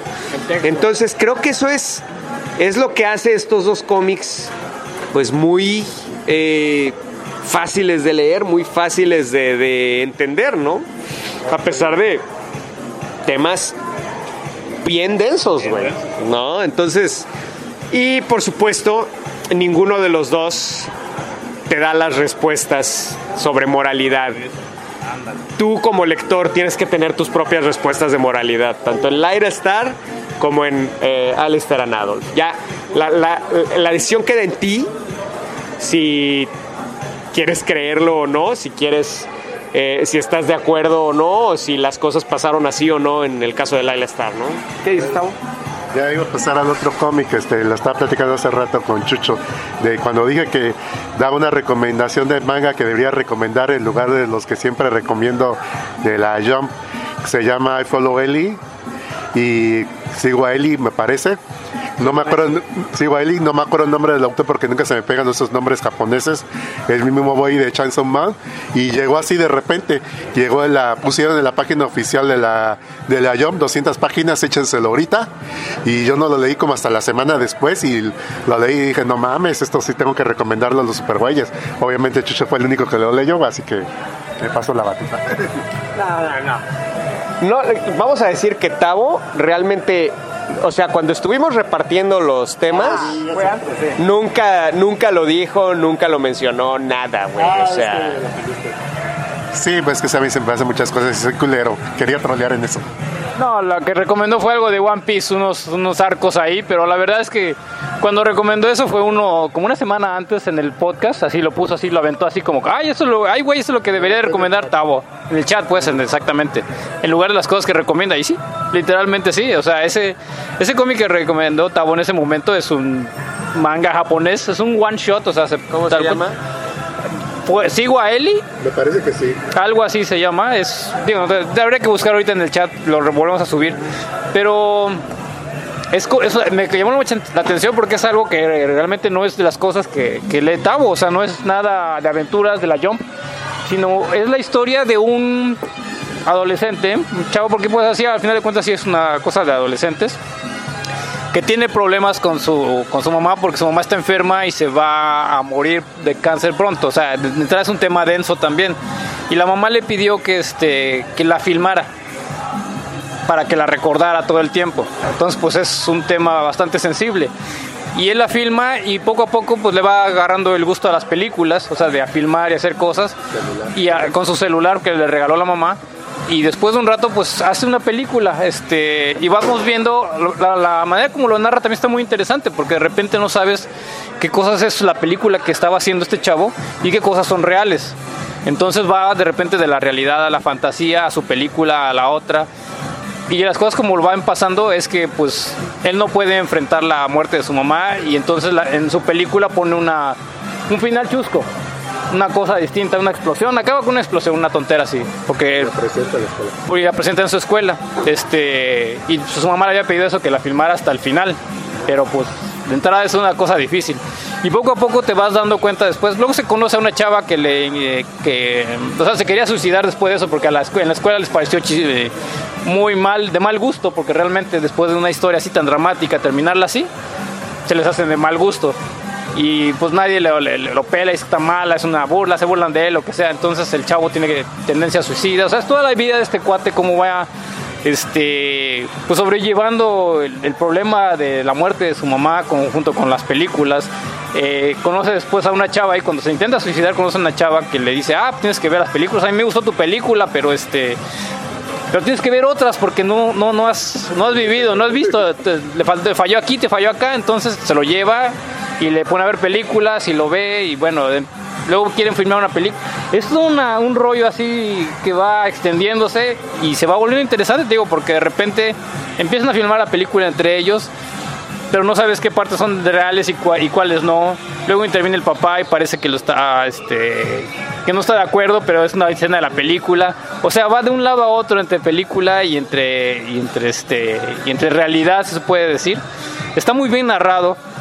La forma como te va poniendo las, este, las escenas, de repente sí te da cierta sensación. Y tiene un toque de ficción después porque de la película que firma con la chava es de vampiros, o sea, le empiezan a dar cosas así. Está interesante, está bonito y más que nada porque te presenta después una, una cara de la mamá que no habías visto. O sea, tiene profundidad el cómic, se puede decir, está más interesante. Y te lo echas en una, pues sí, como dice Tavo, es una sentada, es un, es un número corto de 40 páginas a lo mucho. No, 200. 200, no mames, me lo Pero eché. es, que, es que en un manga se van muy rápido las páginas. Bueno, no es mucho de acción, pero sí la, la narrativa, como te digo, es muy fluida, es muy interesante cómo lo va presentando. Y sí, la verdad es que te lo echas así en un de una sentada, como dice Tavo, o sea, no... Es rápido, lo que me llamó mucho rápidamente que gráficamente el cómic, todo, todas las imágenes, todos los paneles son la tomada del smartphone y de forma horizontal. O sea, todo está tomado por el celular en primera persona y te graba todo desde cuando está cogiendo, cuando se va a cagar, cuando está pasando cosas de la casa. Ah, bueno, que sí. Y gráficamente, pues está espectacular. Está espectacular. Uy, güey, se me Chainsaw Man y no quiero espolear muchísimo. Está, pues, tema serio, hay cosas muy chuscas. De repente, de humor involuntario. Es un cuento corto, es un cuento corto muy al estilo japonés porque tiene mucho todo la- el feeling japonés de la escuela y de todo eso, pero desde una temática más, interes- más complicada. Este, yo creo que podría digo, eh, llegar en este, en este punto, aunque es, aunque es muy japonés, pero está muy, muy interesante. O sea, para, para las recomendaciones, me gusta más esta recomendación que tal vez las que mandaste de One Piece, que no me animé a leerlas, pero esta sí me gustó, Tavo. Bien, buen trabajo. Bueno, pues yo no me puse ya tan denso para. De hecho, para Pedro me decidí recomendarle un buen cómic de superhéroes, güey. Ah, yo también te recomiendo. Un cómic chingón de superhéroes, güey. Y entonces dije, a Pedro le vamos a dar Geiger de Gary Frank y Geoff Jones, que la verdad es que de todo lo que he leído de, ese- de ese- de esa dupla, güey, de Geoff Jones y Gary Frank, todo es bueno, güey, todo cabrón, todo, güey. Inclusive esta último cross, mega crossover que hicieron de Watchmen, eh, Universo DC, güey. Si lo lees junto, está chingón, güey, está súper divertido. Bueno, Geiger, güey, es... ¿Qué es Geiger, mi querido? Ya, ya de por sí les digo, si recuerdan, Gary- bueno, para que ubiquen a Gary Frank, es el que dibuja a Superman con la cara de Christopher Reeve. Ese es Gary Frank. Eh, bueno, ¿qué qué es Geiger? Es una historia. Una historia distópica de superhéroes. eh, escrita muy bien, dibujada muy bien y con la cual, bueno, pues por lo menos este, yo sí no- noté que Jeff Jones quiere hacer su propio universo Marvel, el condenado. Y va por buen camino, va por buen camino. No, no, no digo que está genial, pero va por buen camino. Y eh, la verdad es que es un cómic que eh, igual te lo echas en una sentada, está muy disfrutable. eh, tiene todos los elementos del cómic, este. Pues si tú quieres ya como que vistos antes, como que, pero que no te aburren o, o- no, no te parecen predecibles y, y que bueno, pues justamente te vas comenzando a mm, identificar, vas comenzando a profundizar un poquito con todos los personajes y bueno, pues es, esto es después de una guerra mundial que no se supo, por qué hubo una pinche eh, caída de bombas nucleares. Y resulta que alguien eh, queda vivo a pesar de recibir toda la radiación de una explosión y está cuidando justamente en el búnker donde quedó su familia. No, no, no. Ahora, eh, Ahí ya, ya mi amigo Pedro ya spoileó un, un buen trecho. Pedro, lo que viene- Creo que lo- realmente es, a mí lo que me, me llama mucho la atención es la manera en que está contada la historia. Porque eh, muchas cosas están ocultas para el lector y nos vamos enterando más adelante. De hecho, conocemos a Geiger y no sabemos qué pedo, güey. Es un güey brillante. Y brillante no me refiero porque sea muy inteligente, sino porque literalmente su piel brilla, güey, por radioactividad, güey. Y tiene dos, dos eh, cilindros que los, se los pone en la espalda, güey, así como Daredevil, pero tienen una característica muy interesante explicar. Todo se explica después en este cómic y eso, eso me, me interesa mucho. O sea, tiene dos elementos que, que me parecen muy interesantes. Uno, la manera de contar la historia, en donde nos presentan al personaje y toda esa historia nos la presentan después, güey. Nos dicen qué pasó, por qué es así, cómo está así, pero todos son revelaciones, revelaciones, revelaciones. Cada número tiene una revelación. Y lo otro que me parece espectacular de este cómic es el mundo en el que se desarrolla. Porque es un mundo distópico, como dice, como dice Pedro, pero es un mundo en donde todo sucede en el desierto que está cerca de Las Vegas. Y resulta que Las Vegas se convirtió en un microreino y cada uno de los hoteles temáticos se convirtió en distintas facciones temáticas junto con el hotel, güey. O sea, tenemos el Treasure Island, por ejemplo. Bueno, pues ahí son piratas, güey. Tenemos el, el Hotel Excalibur, güey. Bueno, pues ahí tienes un rey que se cree el rey Arturo, güey. ¿Y el Flamingos? El, no, el Flamingos no. Como está en el centro, ese no, no, no entró, güey. Pero el tema es que eh, nadie puede salir al exterior sin un traje. Eh, toda la atmósfera está irradiada. Eh, entonces el único que puede, pues el único que puede salir sin traje es nuestro personaje principal, que es Geiger. Eh, y pues no les quiero spoilear qué pedo, güey. Yo lo que quiero es que lo lean, pero es un, es un o sea, no sé hasta qué punto es una historia de superhéroes, porque sí está, tal vez te podría decir que está un poco forzado el convertirlo en un superhéroe, casi hasta, hasta con capa, cabrón. Pero, o sea, es una historia más cercana a... Es, es, es un eternauta más chingón desde mi punto de vista, güey. Eh, Bueno, eh, mm, sí, más o menos. De hecho, ahorita que lo dice eso de. Digamos que es un superhéroe del nuevo Image. De Image del siglo XXI. O sea, porque si le decimos el superhéroe de Image, ahorita estaba viendo. En, eh, pero sí, no. Pero es, es de estos personajes que no solo es el personaje, sino el mundo en el que se desarrolla el personaje, güey. O sea, no es, no es que digas, ay, es un superhéroe nuevo y pues va a estar en Nueva York. No, no, no, no, no.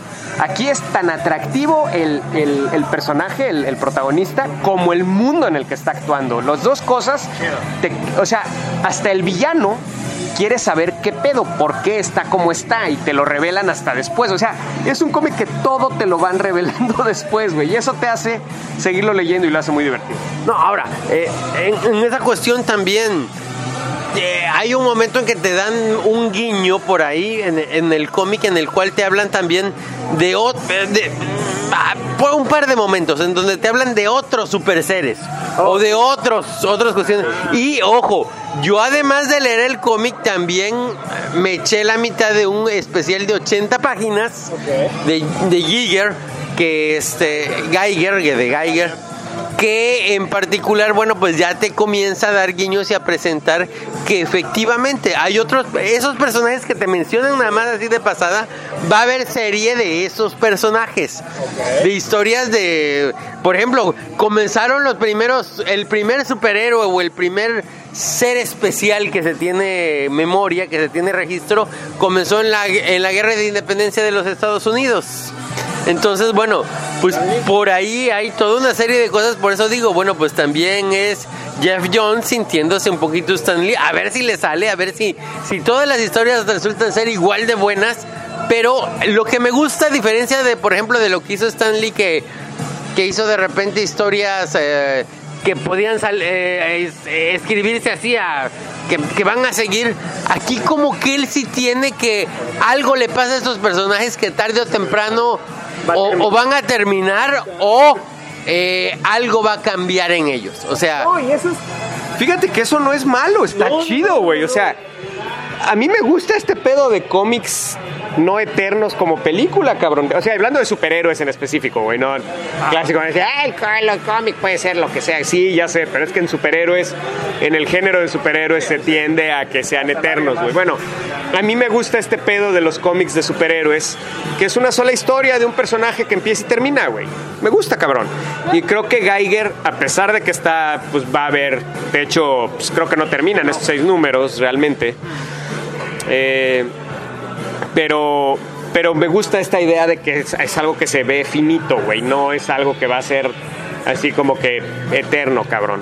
Y eh, también me gusta mucho. Mira, si, quieres que te describa Geiger, güey, yo te diría es. Soy leyenda mezclado con. Piratas del Caribe. No, no, con Piratas del Caribe. No, no, no, no, no. No, soy, soy leyenda, pero en donde el protagonista es el Doctor Manhattan de Watchmen. Órale. Porque Geiger es un personaje parecido al Doctor Manhattan, no en cuanto a poderes, sino en cuanto a su historia, güey.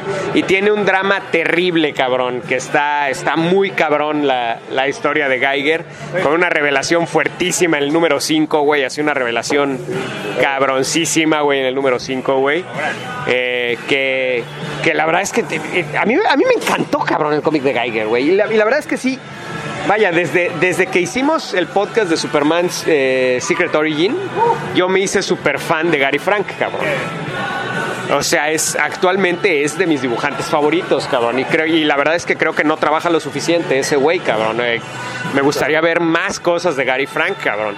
Toda su corrida de Superman me parece subapreciada eh, tremendamente, güey. Toda la, toda la corrida del nuevo Krypton, que también es escrito por Geoff Jones toda la historia de estos, de estos kryptonianos de Kandor que, que, llegan a la Tierra, güey, y adquieren los poderes de Superman, entre ellos el, el eh, Zod. Eh, es una historia buenísima, güey. Totalmente dibujada por Gary Frank y escrita por Geoff Jones, cabrón. Eh, parece muy buena, güey. Y, inclusive hacen un nuevo Krypton del otro lado del Sol, circulando alrededor del Sol junto, junto con la Tierra, ¿no? Y hay toda una guerra ahí entre los kryptonianos. Y... Tavo, no te oyes, no te estás grabando. Es que está muy bueno, pero sí lo leí y tiene una conclusión muy apresurada y corta. Dije, sí, se, apresuró porque se vinieron los nuevos 52 y pues ni modo, güey. Pero pues todo eso estuvo, eh, la verdad es que hasta ese punto estuvo, estuvo muy interesante, ¿no? Muy chido. Entonces, este, pues bueno, todo, todo lo, o sea, creo que este equipo de Gary Frank y Geoff Jones han hecho cosas buenísimas, güey. Y, te digo, inclusive, vaya, acabamos de hacer, de hacer podcast de Doomsday Clock, cabrón. Eh. Hace relativamente poco y la verdad es... O sea, con todos sus defectos y con toda la mercadotecnia que tiene y la chingada, hicieron lo mejor que pudieron hacer estos dos güeyes con, con la historia y con los personajes y las limitaciones que tenían además. Y este, y el dibujo es espectacular, cabrón. Entonces, eh, pues bueno, aquí estos dos güeyes, sin límites, sin limitaciones, esto es lo que pueden hacer ellos dos, sin las limitaciones de una editorial grande, sin las limitaciones de las propiedades intelectuales, y la verdad está increíble, cabrón. Sí, vale la pena y eh, te deja con ganas de ver más. Y sí, hay, hay más. Ahí está el, ese especial de 80 páginas que la verdad es que Justamente. Lo que no me gustó fue eh, los que. unas cuantas historias cortas de ese especial de 80 páginas que están escritas por personas que. autores que no, no ubiqué, que te dejan como que mm, pudo estar mejor. Ahí a lo que le faltó a las últimas, algunas de las historias es a una mejor edición. Pero, por ejemplo, la que escribe Jeff Jones mm, está padrísima. La que escribe Peter J. Thomasin no, y también que ya es alguien que estuvo trabajando en DC, que ya tiene su colmillo, que ya tiene su experiencia. Entonces, bueno, pinta para cosas interesantes. Bueno, entonces ya para terminar nos faltan dos. No sé si, si nos dé tiempo, pero a ver. Chucho, tú me recomendaste Next Wave Agents of Hate. hasta el nombre, güey, es así como que te rueda la lengua, cabrón. Next Wave Agents of Hate, H-A-T-E. Para empezar, cuando lo empecé a leer, Yo creí que era, un cómic independiente y de repente dicen Mónica Rambo y yo, ah, cabrón. Y me regreso. Ah, ching, güey, esto es de Marvel, güey. ¿Qué pedo, güey? Y ya después, ah, güey, es- este es Robotman, güey. O cómo se llama. Sí, güey, o sea, ¿qué pedo, güey? Machine Man, perdón, Machine Man, güey. Siempre confundo a Robotman con Machine Man a pesar de que son totalmente diferentes, güey. Pero bueno. Robotman es el de es el de ex patrol, el de el de ex patrol, ¿eh? El de Doom Patrol. Este, bueno, entonces em, no aguanto a Warren Ellis a veces, güey. Sí. A veces Warren Ellis está troleando al lector, güey. Mira, este cómic es una serie de buenas ideas y buenas, como dicen los gringos, set pieces, pero que no tienen una trama que las conecte. No mucho. Entonces, tienes una serie de buenas ideas, de ideas interesantes, de personajes interesantes, con una trama totalmente deshecha. Es un desmadre la trama. Es una trama que de repente es una cosa, de repente es otra, de repente es otra. Sin embargo, el cómic es muy divertido, cabrón. Eh, por ejemplo, estos números que se enfocan a cada personaje, es Warren Ellis al 100%. Es el, es el Warren Ellis de The Boys, güey. Tal, tal- me- mira, lo que sí te voy a decir, A ver, ¿Warren Ellis o Garth Ennis? siempre, siempre los confundo, cabrón. ¿The Boys es Warren Ellis o Garth Ennis? Garth Ennis. Bueno, como es que Warren Ellis es el de, es el de Punisher. No, es el de Authority. Warren Ellis es el Authority. Ok, ya, ahora sí, ya, perfecto. Estaba yo pensando en Garth Ennis. Ah, ok. Bueno. No, entonces sí me gusta Warren Ellis. Estaba pensando en Garth Ennis. Bueno. Siempre los confundo esos dos. De cada vez que hemos hecho podcast de ellos los confundo, cabrón. No sé cuál es cuál. Bueno. Entonces, bueno, Warren Ellis eh, realmente es, eh, eh, o sea, hay, hay un número dedicado a cada uno de los miembros del, del grupo, güey. Y de hecho tenemos uno que es totalmente una, una burla de, de, de Nick Fury. Este, o sea, es un, es un cómic de sátira. Al 100% es una sátira. Totalmente una sátira, güey. Ahí tienes Planetary de Warren Ellis. Pero Planetario está chingón. No, pero, pero no, no, no, no, no, no, no, no, no. Esto es, o sea, Planetary viene siendo eh, serio? el, el hombre de acero. Sí, la, peli- la última película del hombre de acero de, de, de- ¿cómo se llama? Bueno, de Zack Snyder, güey. Y, y esto es Batman 66, cabrón. ¿Sí me explico? O sea, esto es sátira al nivel de Batman 66. O sea, De es una. O sea, se está, se, se está pitorreando de Nick Fury. Se está pitorreando de, de Fin Fan Fum, cabrón. Todo es, todo es, es cotorreo del universo Marvel. De hecho, hasta dudaría yo que esto está dentro de la continuidad, cabrón, de Marvel, güey. Porque todo es pitorreo, güey. Pero es un pitorreo muy bien hecho y es. Y tiene un tono totalmente de academia de policía, güey. Es, un- es una referencia muy vieja. Yo sé que los güeyes. Te. Los güeyes que no son boomers como nosotros, cabrón, van a decir que qué referencia tan vieja, cabrón. Pero la neta, ese es el tono del cómic, güey. O sea, ese es, es un tono totalmente chusco, totalmente satírico, güey. Como le dicen ahora, ¿cómo le dicen ahora este, a, esta, a este tipo de comedia? Lo ponen en Netflix mucho, este. Es comedia nada- irreverente, güey. Irreverente, güey. Esa, esa palabra, les encanta esa palabra para describirla que el tipo que- Los Minions, güey, la película de los Minions es irreverente, güey. Sí, actualmente veo los Minions cuatro o cinco veces al día, güey. Hasta ahorita que la quitaron en Netflix. Sí, le encanta Marito la película de los Minions. Fíjate que es muy buena, cabrón. Buenísima, güey. Y cada vez que la veo, porque la veo cinco veces al día, le encuentro algo nuevo. Buenísima la película de los Minions. Recomendadísima, cabrón, la película de los Minions. Esta onda sesentera, cabrón. Referencias a los Beatles. La, el cotorreo de, de- de Inglaterra, güey. Bueno, bueno. En fin. Cagadísima la pinche película, güey. El punto es que eh, sí, es, es un cómic muy satírico, pero que te sientes troleado como lector, güey. Literalmente te está troleando. Hay un, hay una, hay un panel, güey, en donde este cotorreo de Nick Fury, güey, está sentado sobre un revólver gigante. Y el revólver tiene el cañón torcido hacia arriba, apuntándole a él. Y yo me quedé pensando,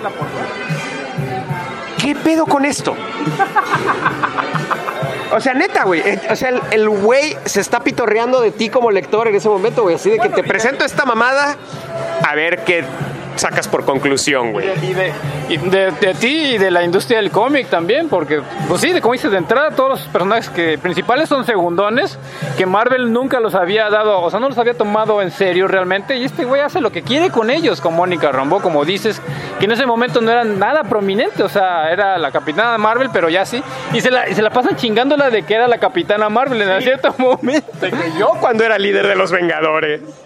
Es una cagada. O sea, realmente sí, es, es puro desmadre, es divertido.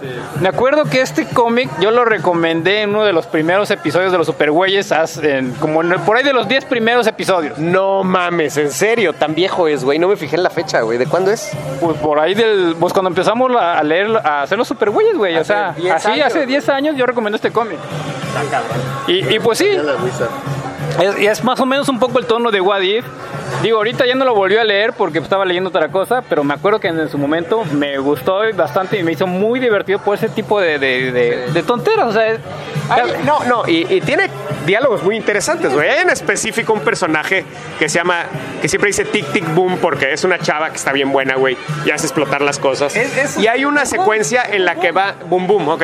Y hay una secuencia en la que está hablando por teléfono, güey. Y está platicando. Y este güey me agarra en el baño y me dice, bueno, está tan cagado ese, todo, toda esa secuencia que va hablando por teléfono, güey. De que, no, vaya, si se los, si los cuento, pierde todo el chiste, güey. Léanlo, güey. Está muy cagado. Es el número 3, güey. Es el número precisamente que se enfoca a este personaje, güey, a Boom Boom. Este, sí, la verdad, pero, pero desgraciadamente sí. O sea, lo que sí es que te quedas. Tienes que apagar tu cerebro, porque la verdad es que no tiene una trama coherente, güey. No, es, es simplemente una serie de ideas. Te bombardea con ideas que no están interconectadas entre sí, güey. es un poco de estudio de personaje, tal vez, de darle un poco de más de trasfondo dentro del desmadre de Marvel a estos personajes que totalmente olvidados. Yo no conocía al, al capitán este motherfucker que se llama. Yo y- tampoco, güey. no- de hecho, no lo he visto en ningún lado, güey. Es, es uno del- es el único que no conocía. Todavía la otra chava que, eh, que, que batalla monstruos, me pareció haber oído, creo que es Pendragón, una madre así. Y a los otros tres sí los conocía. Boom Boom creo que es este del- estuvo en los X-Men. No, eh, no, en los nuevos mutantes. Exactamente, los nuevos mutantes. Salió en la caricatura de X-Men de los 2000 O sea, pero, eh, incluso en el videojuego. En el videojuego estaba Boom Boom, creo. Salía Dazzler. ¿Era Dazzler o era Boom Boom? Porque tenía una como explosión, no me acuerdo, pero Dazzler. Octavo, irrelevante, cabrón. según yo era Boom Boom porque explotaba, pero ese era su, su- su poder, que explotaba cosas.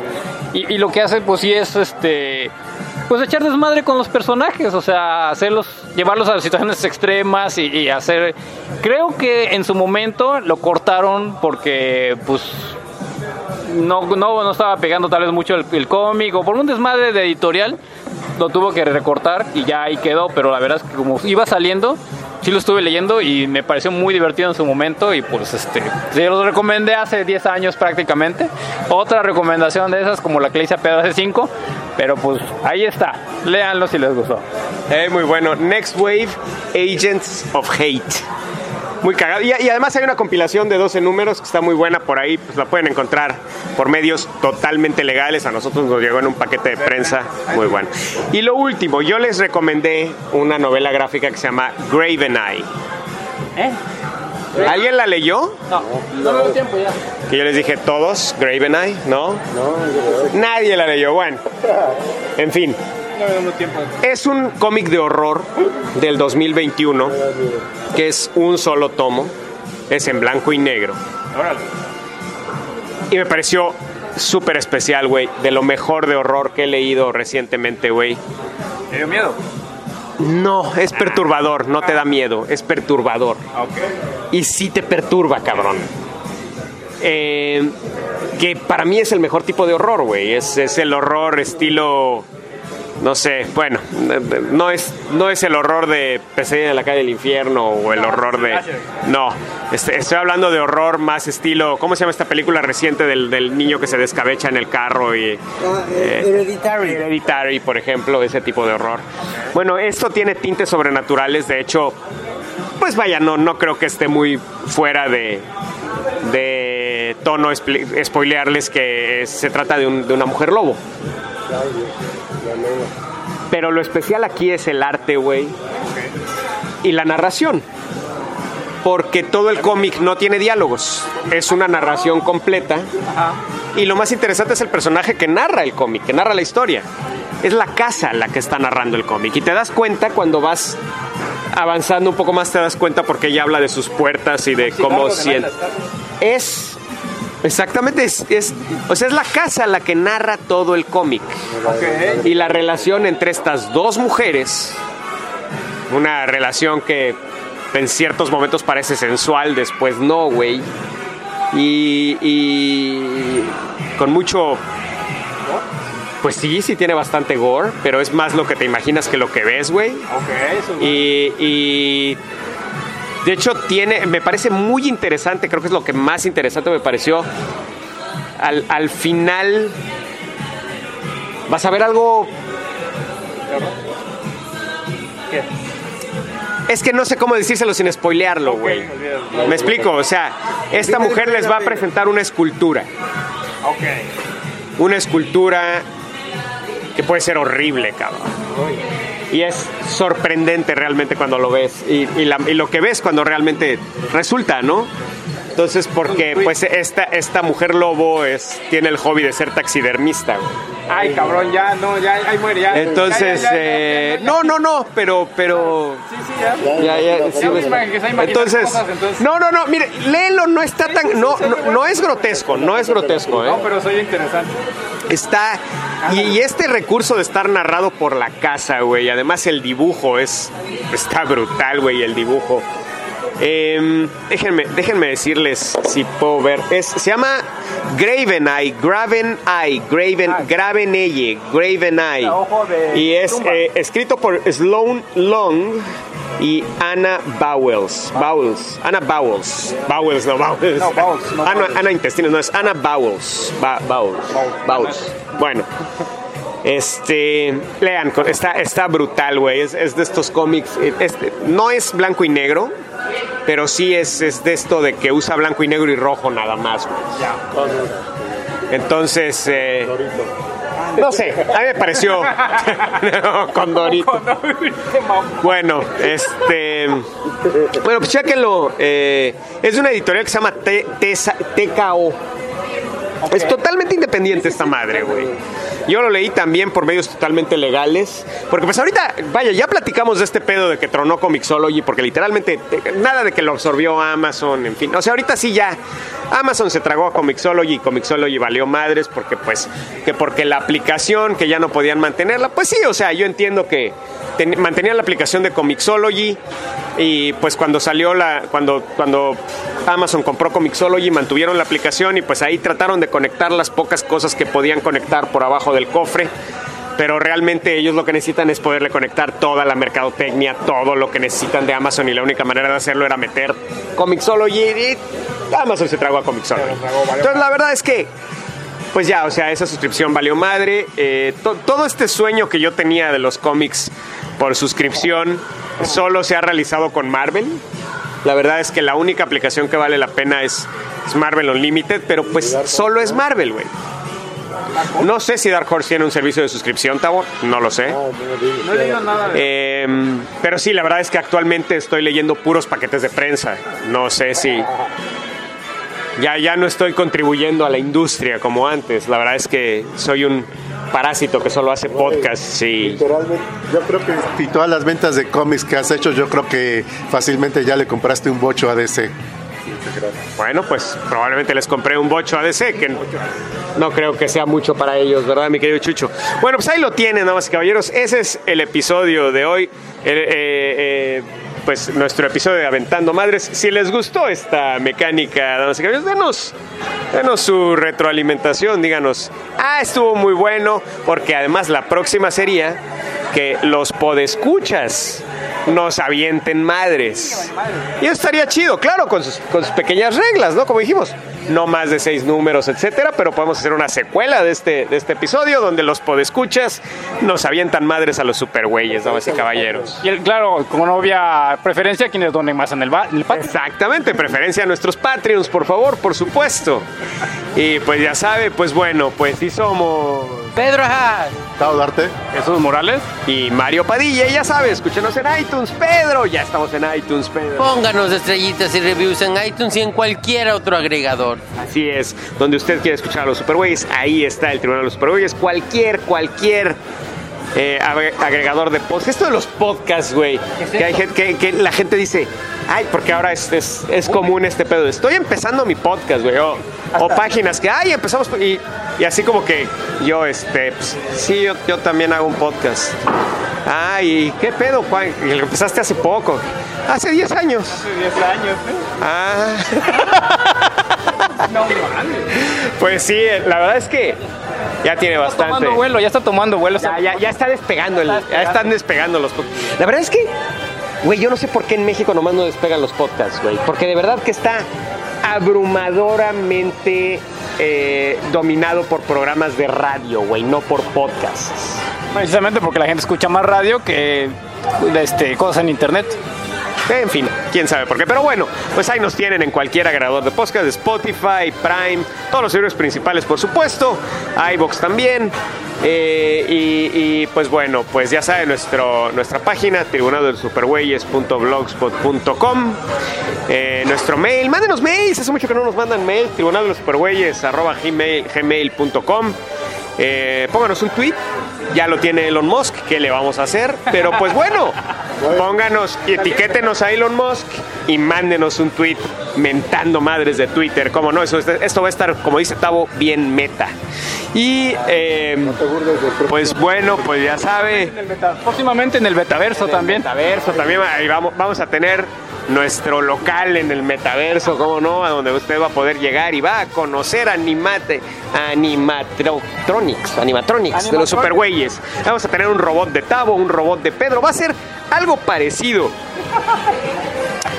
a, a la, a- a la fortaleza de la soledad, donde Superman tiene robots de todos sus conocidos, lo cual es bastante creepy si me preguntas a mí, güey. Es así como que, ¿qué pedo, güey? ¿Quién hace eso, cabrón? Pero bueno, Superman tiene robots de toda la gente que conoce, y pues bueno, así va a ser el espacio en meta de los supergüeyes. Va a haber un robot de Chucho, un robot de Mario, un robot de Pedro y un robot de Tavo. ¿Y por qué no? Es un robot. Vamos a tener un robot de Miguel también. ¿Cómo de que no? Claro que sí, en la parte de atrás lo sacamos cuando usted lo pida. Y pues bueno. y pues- No hagas eso, así empezó la legión de los dos mundos. ¡Oh, Dios mío! Y pues bueno, pues ya sabe. eh, pues muchas gracias por escuchar. Disfrútenos con leche.